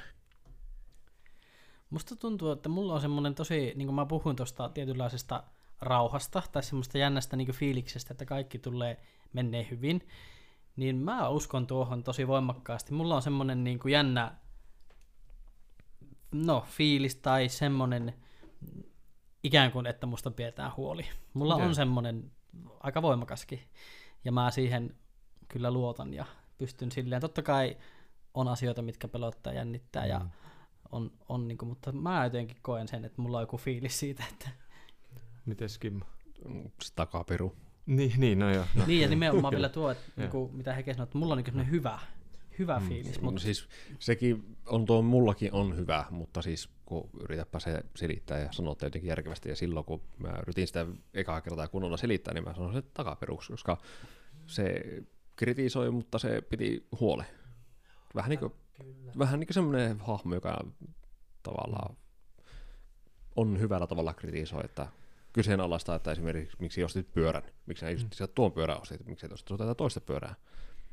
Ja sitä kautta niin kyseenalaisti ja aiheutti se, että alkoi pohtimaan enemmän asioita ja miettimään eri kantilta asioita. Ennen kuin teki mitään päätöksiä, niin oli miettinyt useammalla eri laadulla sen. Ja sitten se pystyi tekemään semmoisen paremman vaihtoehdon, että okei, mä haluan mieluummin, koska se on edullisempi, käytännöllisempi, järkevämpi, tai tyyli, että mä lähdin opiskelemaan nuoriso koska no ensinnäkin se oli mulle kutsumus ammatti loppujen lopulta ja se oli mulle lähempi kuin se, että mä olisin lähtenyt baarimikoksi tai ravintoloitsijaksi. Niin kuin mm. alussa oli tavoitteena, että no minussa tulee sitten ravintoloitsija tulevaisuudessa, mutta... Mm-hmm. Mä en osaa vastata tuohon. Mä en ole silleen kokenut, että olisi semmoinen, joka turvaa tai muuta niin kuin laajemmin. Mä muistan yhden hyvin vahvasti, yhden hetken elämässä. Se oli vuosi sitten kesällä, tai olikohan se kevättä. Se oli kevättä vielä joo, ennen, ennen kuin kesäksi. Se oli jotain huhti-maaliskuun taitetta, kun mulla oli oma avioero vaihe, pahimmissa kriiseissä menossa vielä. Niin mä muistan, että joku kerta, kun mä oon pyöräillyt töistä ensin kotia hakemaan rattaat, että mä lähden hakemaan poikaa päiväkodista, mikä oli niin parin kilometrin päässä, mä sinne kävelin, ja sato, ja mulla oli hirveä tunnemyrsky mielen päällä, ja kun mä hain pojan sieltä, ja poika tuli iloten vastaan, ja sitten otettiin ja lähdettiin käveleen, niin kotimatkalla muistat, että mulla jossain tuli ihan todella voimakas, niin kuin koko kehon läpäisevä lämmin tunne, että kaikki on hyvin, ja kaikki tulee selviytyyn et se, se on niinku, minkä mä muistan, että se on niinku, edelleen muista, että se oli ihan todella valtava tunne, kun me käveltiin, että mä talutin pyörää toisessa kädessä, että niinku, työnsin rattaissa poikaa, ja sitten tuli semmoinen tunne, että kaikki on hyvin, että ei ole hätää. Mutta mu- se on niinku, minkä muistan. Saanko mä kertoa tähän tarinan? Tai taas tämä on kokemus, mm. mutta tuota, taas mennään siihen niin tuota mun lapsuuteen ja kiiminkiin siellä on tapahtunut paljon. En ymmärrä, että miksi tavallaan tämmöiset konkreettiset asiat tapahtuu siellä, tai ne on tapahtunut jossain, niin kuin, missä mulla on kytköksiä. Suosi huono vitsi, en he. Heitä vaan. What happens in Kiiminki stays in Kiiminki. ei näin ei käy. niin, niin. Mutta joo, niin tuota, oltiin viettämässä mun äitin valmistujaisia tuolla mun lapsujen kodissa, ja siellä oli mun tota, eno ja hänen perhe, muun muassa juhlavieraina, ja mulla on, Enon poika on sitten, tuota, mun serkku on siis vuoden nuorempi, niin oltiin leikkimässä sitten siinä tuota, meillä pihalla, ja lähdettiin tavallaan sinne meidän lähimettää sitten leikkimään, ja mentiin koko ajan syvemmälle ja syvemmälle, ja oltiin se leikin tiimellyksessä, niin tuli, meillä tuli vastaan sitten lähi, läheinen tuota, mettäautotie. Ja siinä mettäautotien tuota, reunassa oli semmoinen hakkuaukia, josta oli puut kaajettu ja siinä oli hyvä paikka sitten niin meidän mielestä jatkaa tämmöistä pikkupoikien leikkejä. Niin kesken tavallaan sen leikin, mä muistan, kun mulla tuli semmoinen olo, että mun pitää katsoa ylös. Voitte kuvitella semmoisen tuota, kesäkuun tota, lämpimän päivän. Pikkusen oli poutapilviä siellä ja aurinkopaisto, oli helppo olla ulkona. Niin mä kattoin ylös niihin pilviin, niin mä näin siellä hahmon.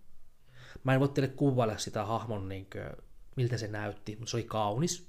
Sille ei löydy suomenkielistä sanaa, suomenkielistä sanaa, että mikä olisi kuvailevin. Hmm. Mutta mä näin sen hahmon ja mä aistin sen just Juho puhuu tästä lämmöstä ja mm. tavallaan kaikki on hyvin, niin tämä hahmo mulle siinä tavallaan viestitsi, että lähe pois ja juokse. Me oltiin siinä aukialla, sitä aukialta oli ehkä 100 metriä about sinne niin mettän suojaan. Mä sain niin vahvan sen viesti, että mä lähdin juokseen. Mä lopetin kaiken siinä tavallaan tiedätkö, siinä hetkessä, ja mun serkku jatkoi siellä sitä omaa touhua, mm. ja sitten se huomasi se mun serkku sitten siinä, että mä juoksen pois. Ja se huusi mulle perään, että mihin Heikki meet? Mm. Niin mä se mun serkulle niin sanoin, että tuu pois sieltä. Se, että eikö tuu takaisin vaan, että jatketaan. Mä, että eikö nyt tuu pois sieltä, että me, me ei saa olla siinä paikassa. No tämä mun serkku onneksi uskon mua sitten siinä, kun mä sille, niin, niin vakkuutin, että tuu pois sieltä. Pääs, pääsin sinne mettän niin tavallaan suojaan, ja mun serkkupoika juoksi mun perään, niin siinä hakkuaukialla iski sitten salama. Voin sanoa niin kuin salma kirkkaalta taivaalta. Jysähti siihen paikkaan, rupesi ukkosta ja rupesi tulle vettäkö aisaa me juostiin sinne mettäsuojaa ja tuota, sitten tuota kohti kotia, tai minun kotia, niin mun isä ja Eno tuli meitä vastaan, kun ne oli kuullut sen jyssäyksen, mikä sitä salamasta tuli sinne hakkuaukialle. Ja mä kertoin sitten siinä, että me oltiin sillä hakkuaukialla mm. siinä paikassa, kun se jysähti. Niin jos ei tämä suojelushenki, en mm. pysty sille mikä, määrittämään mikä se on, haluaisin puhua enkelistä, mm. mutta tämä kuka mua suojeli tai suojelee koko mun elämäni on suojellut tässä, niin ei olisi siinä paikassa mulle sanon, että tuu pois siitä, mm. niin en istuisi tässä tällä hetkellä, yeah. todennäköisesti. Mm. Joo, ne on kyllä mielenkiintoisia. Minkä ikäinen sä olit tuolla? Mä oon ollut varmaan siinä tuota 70 välillä. Joo. Sullakin on niin aika paljon pienenä just sattunut on, kyllä. noita juttuja. Mutta mm-hmm. sattuu ja tapahtuu nykypäivänäkin, mm-hmm. että myöhempiäkin mm-hmm. tarinoita mm-hmm. sitten on, jos tässä vielä aikaa on, niin voin kertoa, että mm-hmm. mitä on ollut. Mutta se oli hyvä havainto, niin kuin itsekin huomannut sen, että lapsuudessa on tapahtunut mm. paljon näitä asioita, mm. selittämättömiä juttuja. Että... Mm. Niin, onko se, en sitten tiedä, että onko se sitten, että kun, kun niin työelämä ja muuhun, niin onko siinä jotenkin, että kun aikuistuu, niin sitten ei ole enää niin tai jotenkin, kun jos mietin omaa lapsuutta ja nuoruutta, niin kyllähän se mitä niin itse kaipaa ja muistelee, niin oli se jotenkin semmoinen kiireettömyyden tunne. Ja semmoinen, just, mm. niin kuin mä muist, just kun sanoit, että voitte kuvitella kesäpäivän, niin just tulee niin kuin vahvoja muistikos sitten kesän lomista, miten oli semmoinen niin kuin rento ja vapaa. Mm. Jotenkin, että kyllähän keho vaatii ja mieli sitä, että niin, freedom, kyllä siis Jonkke näytti äsken tatuointiaan. Onneksi se on ihan seesteisellä paikalla. niin, tota, niin, niin, niin, niin, tota, rich, ää, tota, niin, niin, jotenkin se, että, että kyllähän se niin kuin, mitä aikaisemminkin puhut, että mieli ja keho niin kuin, tarvitsee sen, että on se tietty rentous ja vapaus, koska jos me ollaan siinä puristuksen äkistyksessä, niin eihän me pystytä mitään tai me ei huomioida samalla tavalla mm. ympäristöä. Että me Eikä ollaan niin siinä... kokea samalla niin. tavalla, kun me ollaan jotenkin niin aistit kiinni Kyllä. tietyllä tavalla. Kyllä. Se on, se on totta. Onko teillä muuten semmoista paikkaa, missä teillä on hyvä olla? Siellä, että siellä ei ahista tai ei ole minkälainen tympeä paikka olla, vaan missä mielellään viettää aikaa ja on. Kyllä. Mulla ainakin löytyy yksi semmoinen henkinen koti, tai no siis se on tämmöinen, mm. yllättäen sekin liittyy taas sukkuun sitten siinä, mm. että mun äidin puolen isovanhempien tuota, mökki, joka on tämä mun enon omistuksessa nykypäivänä, niin se on semmoinen paikka, missä mä oon aina turvassa ja missä koen, että sinne voi mm. aina mennä turvaan, olkoon mm. mitä myllerrystä vaan, niin siellä on hyvä olla. Mä muistan, mä puhuttu tästä aiheesta joskus aiemminkin, mm. ja mä en muista enää tarkalleen mitä kaikkea vastasi, mutta muistan sen, että, että niin kun silloin ainakin kun on puhuttu, että itse tajusin, että mulla ei oikein ole mitään tarkkaa paikkaa, missä on niin kuin semmoista turvan paikkaa. että silloin kun oli just möllerrykset ollut, että oli oma avioero käynnissä ja ja se niin oli muokannut arjen, ja sitten kun oli vanhempien avioero siihen päälle vielä, joka muokkasi sitten, että ei ole sitä, ei ole niin kuin, no lapsuuden koti on myyty jo aikaa sitten, ja sitten se mikä oli ollut pitempään, niin sekin myytiin pois, ja, ja sitten meillä oli pitkään, niin kuin vuodesta 97 mökki, tontti ja mökki, niin sekin myytiin siinä pois, että ei ollut enää niitä, ja sitten kun omat isovanhemmat on pääsääntöisesti kaikki melkein kuollut, tai jos se joka on elossa vielä, niin se on, ei ole hirveän hirveän läheisissä kontakteissa, niin jotenkin huomasi, että ei ole sitä, missä olisi sitä niin kuin... henkistä turvasatamaa. Niin, kyllä. Mm. Että se, niin kuin, se oli jännä, että hyviä paikkoja on, mutta niin kuin tällä hetkellä taas, jos nyt mietin omaa tilannetta, niin kyllä mä huomaan, että nykyään, niin kuin, mitä on sanonutkin monelle tutulle, että nykyinen oma koti, missä asun, että se tuntuu jotenkin itselle semmoiselta, että siinä on jotain semmoista tietynlaista lämmön ja pesäisyyden tunnetta itselle, että mulla on niin kuin hyvä olla siellä. Ja varsinkin just, että mä oon nauttinut niistä, että mä oon saanut yksin olla ja mä oon istunut siinä sohvan nurkassa ja katsonut vaan niin tyylin seinää tai jotain hyllyä ja siellä on ollut kynttilöitä tai muuta ja mä oon ollut istunut vaan ja fiilistellyt. Et se, se on niin kuin ollut semmoinen, mistä on löytynyt joku Joo. uusi itselle. Mulla on kans, niinkö, kans sanonut just, muistankin, kun puhuttiin merkityksellisyysjaksossa, niin muistan kans sanoneeni, että oma koti on tällä hetkellä aika voimakkaasti itsellekin semmoinen aika voimakas turvan paikka, että mulla on kans tosi voimakkaasti ollut ennen vanhempien koti, ja Mm. se on liittynyt totta kai siihen, että sun porukat on siellä, ja siinä on se semmoinen niin oikeasti se turva, Mm. ja kyllä mä koen, että se on vieläkin. Mutta sitten on just jännä ollut huomata tämän reilun kahden vuoden aikana, kun osti tuo oman kämpän, että siitä onkin muodostunut myös se tosi vahva turvasatama. Mm. Että kun menee ja laittaa sen oman kotioven kiinni, niin tulee semmoinen etenkin semmoinen rauhallinen fiilis. Ja, ja mä muistan, kun meidän äitin työkaveri möi sen kämpän mulle, niin se sanoi se Jaana silloin, että jotenkin, että tiedätkö Joonas, että, että hänestä tuntuu, että tässä kämpässä on hyvä energia, että hänelle on, kun hän on muuttanut, se oli kaksi vuotta ehtinyt asua siinä, niin se sanoi, että kun hän muutti tähän, niin vuo- vuoden jälkeen hän tapasi tuota nykyisen sen niin miehen, kenen kanssa se nyt asuu yhdessä, ja että hänelle niin kuin tuntui, että alkoi tapahtua hyviä asioita. Ja sitten se sanoi, että keneltä hän oli ostanut sen kämpän, Mm. se oli An, joku Anna nimeltään, niin Anna oli kanssa asunut jonkun vähän yli vuoden siinä, ja sitten se oli tavannut tota noin, niin sen niin kuin, tulevan miehen, ja ne sai myös lapsen, ja sen jälkeen ne muutti pois siitä, ja sitten se Jaana muutti siihen, niin se vaan sanoi, että varo vaan Joonas, että tässä kämpässä on hyvä energia. Mm. Säkin tulet tapaamaan oman miehen. Oh shit. Joku miettii tämmöistä vaihtoehtoa. Sori, se oli pakko sanoa. En voinut mitään. tästä, Ja jos mulla sä- ei, tästä mulla ei ollut etiäistä. Niin, ja, ja, ja, jos löydät miehen, niin se on oikeasti ok. se on ok. Kerron teille, jos niin käy. Kyllä, kyllä. Mut, niin, mutta siis niin. just tuo, että tavallaan mä kyllä silleen pystyn komppaan sen, Mm. sen fiiliksen tavallaan, että mitä se Jaana sanoi, että Mm. kyllä siinä on ollut se semmoinen hyvä fiilis koko Joo. ajan. Joo, ja joo. kun sinne menee, niin siellä on hyvä olla. Mm. Kyllä.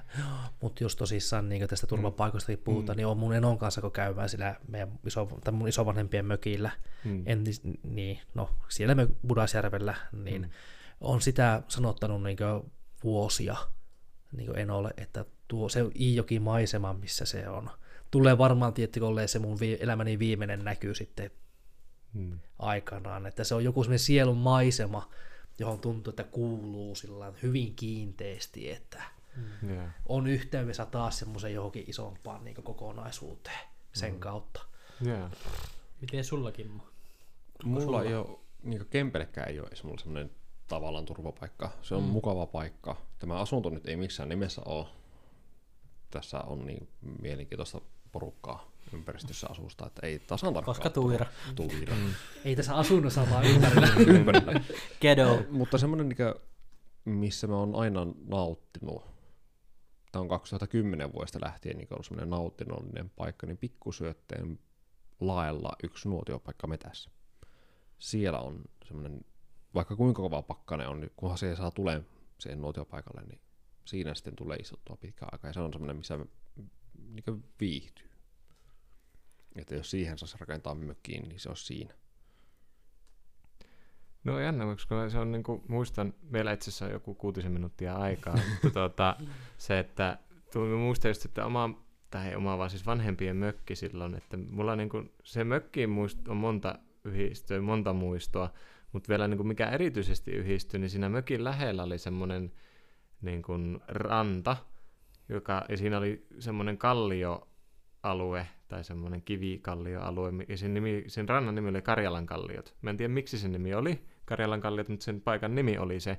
Ja se on niin ollut vanha joku kauppapaikkakin. Ja se jostain syystä siinä kallioilla Oulujärven niin Ärjän selän, mikä on Suomen suurin sisäselkä, vaikka se ei ole suurin järvi, mutta suurin sisäselkä, niin siinä oli jotenkin semmoinen, siinä oli jotain siinä paikassa, mikä itseä kiehto, ja jossa tuntuu, että on hyvä olla. Että sen, sen muistan, että sitten niin kuin aikanaan ex kanssa, kun, kun tuota, mentiin naimisiin, niin mehän oltiin, meidän niin kuin hääreissu oli sinne mökille. Ja mä muistan, että me käytiin sitten jollain liukulumikengillä tai suksilla vai millään tahansa siinä Karjalan kalliolla nuotiolla. Niin, niin se, sen muistan kyllä niin kuin tosi voimakkaasti, että se on ollut semmoinen jo, jotain siinä on ollut, just joku energia tai joku, mikä on itselle iskenyt, että se, Mm. siinä on ollut niin kuin o, Mm. o, ok olla. Mm. Niin se on, ja kyllä se niinku, ehkä jos puhutaan paikoista, niin tietenkin juuret on aika tärkeä asia myös varmasti monelle meistä, niin kyllä itse koen myös, että tämä Oulun seutu, kun itse tietenkin täällä koko mm. elämänsä melkein asunut, niin se rakkaus tätä omaa kotiseutua kohtaan niin kuin laajasti, tämä Oulu ja tässä ympärillä olevat, niin kyllä se on myös, kyllä mä oon miettinyt, että olisi joskus ovella käydä asuu jossain muuallakin, mutta esim. Lappi on semmoinen, missä mä koen tosi voimakasta niin kuin just tota fiilistä jostain isommasta, Kilpisjärvi, Norjan seutu, missä kävi syksyllä, niin huikeita paikkoja. Et, et niin, kun, niin, ne on kyllä tosi mielenkiintoisia. Ja, mm, ja sitten just tuo, mitä Heke sanoi, että haluaisi, että se on ehkä se viimeinen jopa se Kimmikijoki. Iijoki. Mm. Niin, no, Kimmikin. Mm. Me päätettiin, että sulle se on kiinni. Et sä Terve- pääse vastaan nyt tätä asiaa. Tervetuloa uudelleen. Joo. Tuota, mulla on tässä vielä montakin hyvää pointtia, Mm. mutta tuota, ootteko te koskaan ajatellut sitä, että oot, miten, te tavallaan yht, kuinka kiinteästi yhteyksissä että jäi men- menneisiin sukupolviin? Koetteko te niiden läsnäoloa kuinka vahvasti? No Tätä, Itellä ei enää.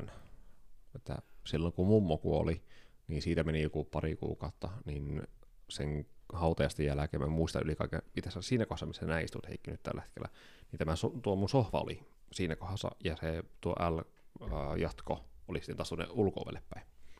Niin mä muistan sen yli kaiken, kun mun mummo tuli mun unissa siihen kohtiin, ja sanoi, että tässä on hyvä paikka. Ja sen jälkeen ei ole enää ollut tuommoisia, että siihen niin mummosuhteen jäi se viimeinen kohtaaminen. Mutta muuten taas sitten, no suvun maille kun mennään, niin siellä on sitten taas tietynlainen oma tunnelma. Se on siinä Karjalan kannaksen lähettyvillä. Niin.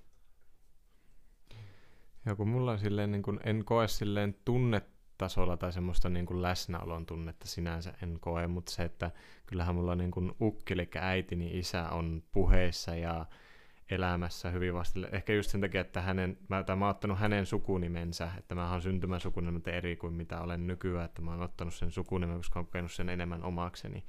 Ja, ja se, että se on pieni suku ja siinä on hyvin vahva semmoinen sukututkimus ja kiinnostus suvun asioista. Ja se on niin kuin, minun ukki ollut tosi vahva semmoinen hyvällä tavalla suvun vaikuttaja, että se on ollut tosi monen elämässä tosi vaikuttava persona niin kuin hyvällä tavalla, että se on ollut niin ihmisläheinen ja ihmisrakas ja lapsirakas. Että se, se niin kuin, siten se näkyy, niin kuin, ja mä uskon, että Ukin Annit niin kuin vanhempana minun äidille sekä isovanhempana meille, niin kuin minulle ja minun velille on ollut tosi vahva vaikutus, että se näkyy meissä monella tapaa. Ja se, että moni sanoo, että mä oon hyvin ukkini kaltainen myös ollut paljon, että sillä, meillä oli sama syntymäpäivä itse asiassa myös, niin, niin tuota, tuota, tuota, se, se, sillä tavalla näen, että se on niin kuin läsnä elämässä monella tapaa, mutta se, että, että niin kuin isän puolen sukuun taas niin koen, että ei ole minkäänlaista niin kuin semmoista kytköstä. Mä voin kertoa tähän pari tämmöistä juttua, sitten jos Joona saa vielä puheenvuoron, mutta sitten tavallaan, että miten itse on konkreettisesti on kokenut sen, että ne on Mm. läsnä. Joo.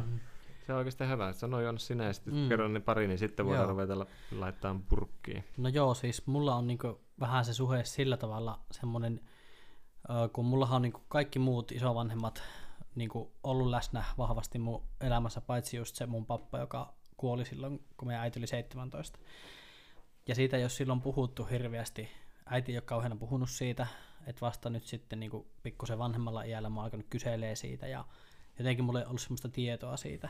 Ja ja sitten mä niin nyt vasta kun mä oon tutustunut vähän siihen, mitä pappa oli ja minkälainen tyyppi se oli ja silleen, niin mulla on jotenkin ollut semmoinen tietynlainen vähän niin se mysteeri ja semmoinen vähän niin kuin, niin kuin halu selvittää, tosi voimakas ja semmoinen, että ikään kuin kun mä en ole pappaa saanut tutustua enkä olla hänen kanssaan, niin mulla on semmoinen tyhjä kohta itsessä tietyllä tavalla, johon mä haluaisin saada täytettä. Hmm. Ja sitten kun mä oon niinku lukenut just niitä vapaan kirjoittamia kirjeitä ja hän oli tosi taiteellinen mulla on nyt nykyään hänen kirjoittamia runojakin, niin mä tiedän sen, että meidän pappa on ollut aika yksinäinen ihminen, niin ehkä sille henkisellä tasolla, ja joutunut ehkä kokemaan jonkunlaista ulkopuolisuuden tunnetta ja semmosia, jotka mä taas sitten niin koen, että on voinut siirtyä just tunnetasolla mulle. Niin tota, mä oon halunnut siksikin selvittää sitä, että ikään kuin mä katkaisisin sen, mistä mm. Juhokin puhuu, sen tietynlaisen semmoisen niin kuin, ähm, niin, äh, jatkumon. Mm. Mutta kyllä mua niin harmittaa edelleenkin tosi paljon se. Mutta sitten taas mitä äiti on kertonut just papaasta, niin äiti on täydentänyt sen, että mulla on hirveän paljon samanlaisia piirteitä kuin meidän papassa. Yeah. Että pappa oli niin semmoinen tota, niin, taiteellinen tyyppi, ja sitten se oli tosi pidetty ollut ku, ku, kuulema, vaikka hänelläkin aika rosoinen elämä, ja hän olisi aika rosoinen niin persona ollut. Hmm. Niin, niin, se on semmoinen, mitä mä luulen, että mun pitää vähän niin selvittää ehkä tässä nyt pidemmän aikaa, mutta sitten mulla on noista mun muista niin isovanhemmista, kun he on ollut niin paljon läsnä mun elämässä, niin ja sen mä tiedän, että sitten kun tuo mun toinen, nyt se äitin äiti meni silloin 19 vuonna, mutta sitten isääiti, kun joskus hänestä aika jättää, niin mä tiedän, että se tulee jättää myös tosi ison loven minuun, mm. koska hän on ollut mulle semmoinen niin iso vaikuttaja ja semmoinen niin kuin, mm. totta kai myös pap, pappakin siinä hänen rinnalla, mutta sitten mummolla on ollut joku semmoinen ö, tosi vahva tunneyhteys taas minuun, niin sitä mä vähän silleen niin kuin pelkään jollakin tasolla, että sitten kun hänestä se aika jättää, mutta nyt sunnuntaina viimeksi kävi hänen tykönä ja sitten pyrkinyt niin käydä hmm. aina siellä ja viettää sitä aikaa. Kyllä. Joo, mä en ole tästä edes puhunut kellekään itse asiassa aikaisemmin, mutta tuota, no mullahan on, tai oikeastaan niin mä voin puhua varmaan kaikkien mun, mun siskon ja kaikkien serkkujen puolesta. Tämä on ollut äärimmäisen hyvät ja lämpimät ja läheiset välit isovanhempiin.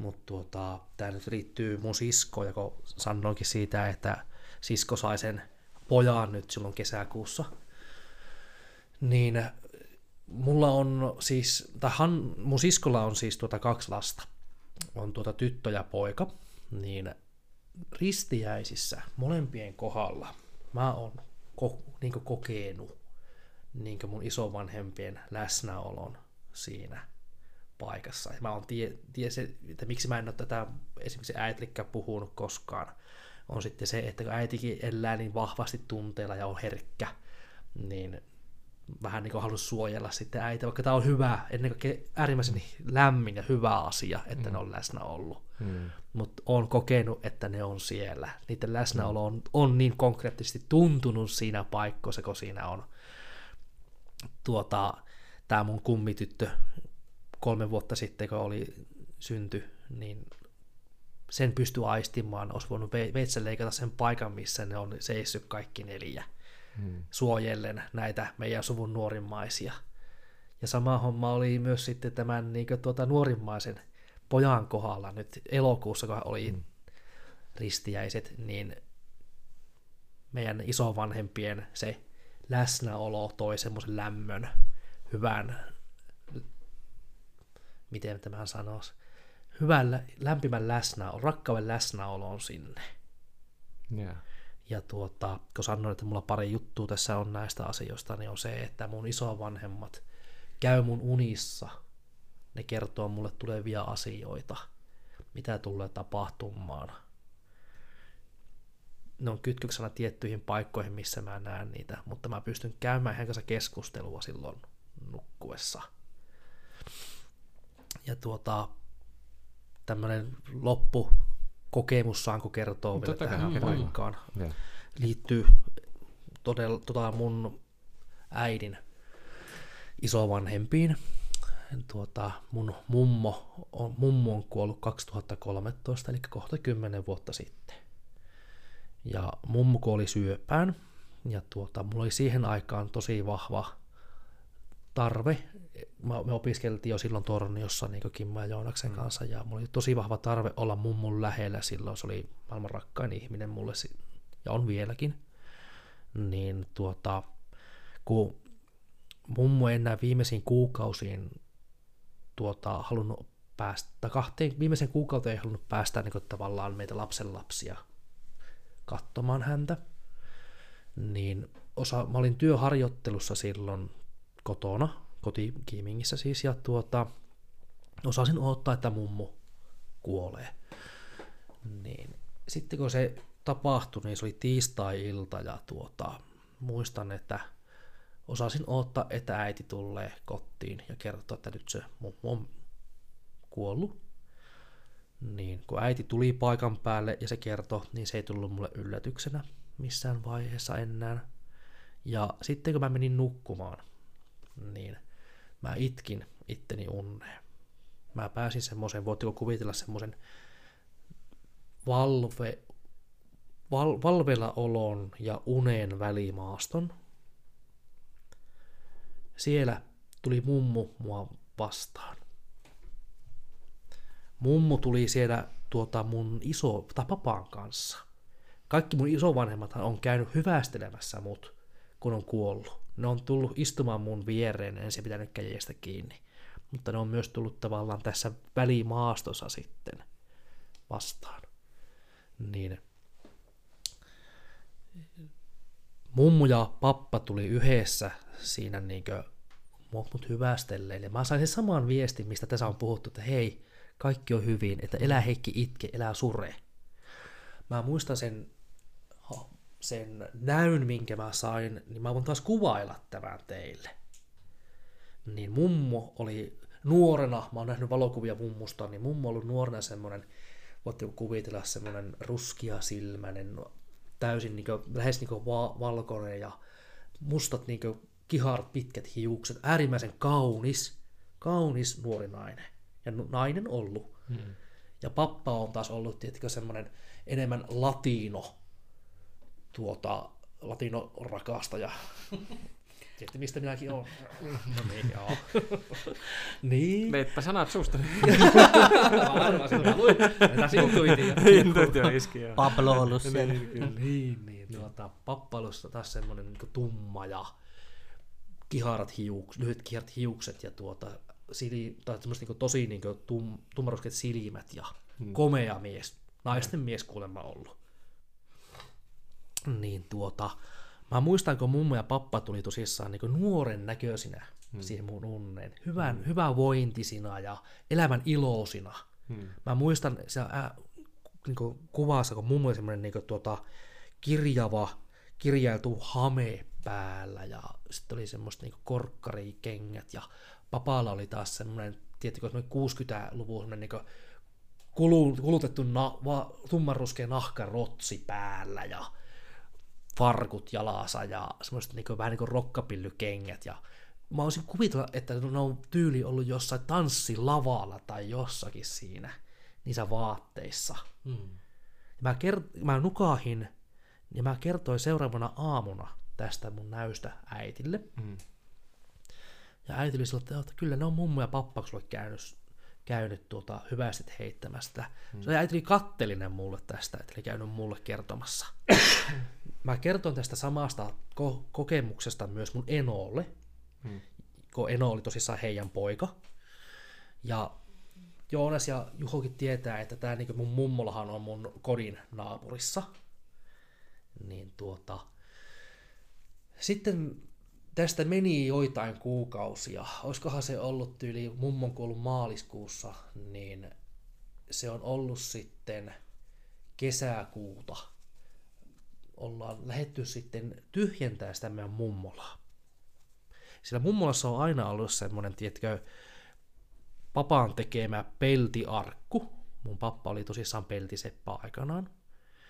Ja se oli aina lukossa ollut se arkku. Ja siinä oli iso kasa kaikenlaisia papereita ja kirjoja ja kaikkea tavallaan, että viestinä sinne, että sinne ei ole kellään asiaa. Hmm. Mä muistan, kun mä oon kysynyt monta kertaa, että saanko mä avata ja katsoa, mitä siellä on, hmm. niin aina jompikumpi mulle sanoi, että ei, että siellä on semmoisia asioita, mitä ei heidän eli aikaan tarvitse nähdä. Hmm. Että sitten aikanaan joku sen aukaisee, kun heitä ei enää ole.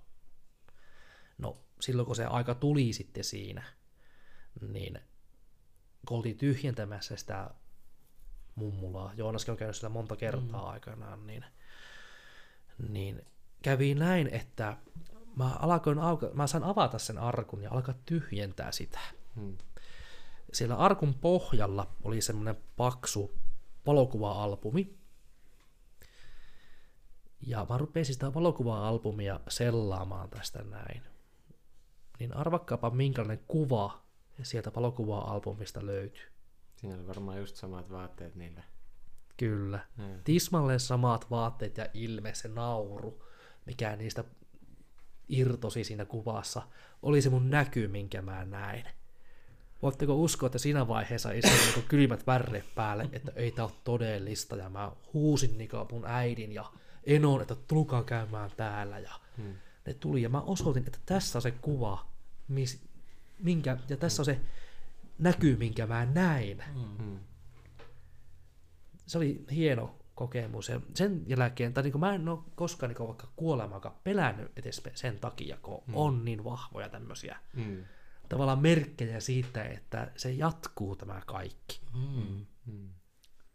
Tavallaan myös silleen tosi jotenkin lohdullista tai silleen, niin kuin, Mm. että sulle on tavallaan annettu ikään kuin tommonen viesti, että edes kuolemaa ei tarvitse pelätä, koska Kyllä, kuolemakka ei edes erota meitä näistä ihmisistä välttämättä. Että semmoinen suuri rakkauden niin tunne ja lämmön tunne on se päällimmäisin, ollut se surun keskellä kuitenkin, mikä on seurannut sitten siinä. mm, aika hieno, hieno niin kuin kokemus. Kyllä. Ja tuohon minun mielestä voi aika hyvin, e- e- jotenkin, tuo oli niin hieno kokemus ja tarina, että mun mielestä se on parempi niin kuin melkein tähän lopetella. Jotenkin se, se Mm. Kyllä, todellakin. Ja, ja voidaan kiittää Hekeä mm, mukana olosta ja mä veikkaan, että tämä jakso kyllä herättää tosi paljon niin kuulijoissa semmoista mielenkiintoa ja, mm, ja varmaan semmoista, laittakaa meille kommentteja, kyssäreitä Mm. mm. sitten perään, jos haluatte tietää jotakin lisää tai kommentoida, kyllä. aina mielellään kuullaan ja tuolla Kimmo jossain vaiheessa sanoi, sillä puhelin soi ja tota, Joo.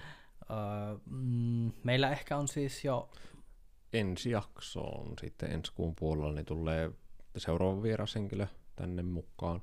mm, Ja no, sittenpä näette ja kuulette, minkälainen se jakso tulee olemaan. Mutta Tämä on silleen hauska, koska mäkään en tiedä. meillä En on mä Kimmon kanssa tos- semmoista tietoa, että En mä tos, mulla ei ole sitä intuitiota. Että... ei ole Ja, etiäistä. niin. Joo. joo. Joo. Kiitos tosiaan Heikille tosi kiitos. paljon, kun Kiitos tulit ja jaot ja keskustelit mukana. Ja tuota, kiitos taas kaikille kuuntelijoille, jotka on kuunnellut loppuunkin asti tämän jakson. Ja ei muuta kuin ensi kertaan. Täällä mikin takana äänessä on ollut jälleen kerran Juho. Sitten ollut Kimmo.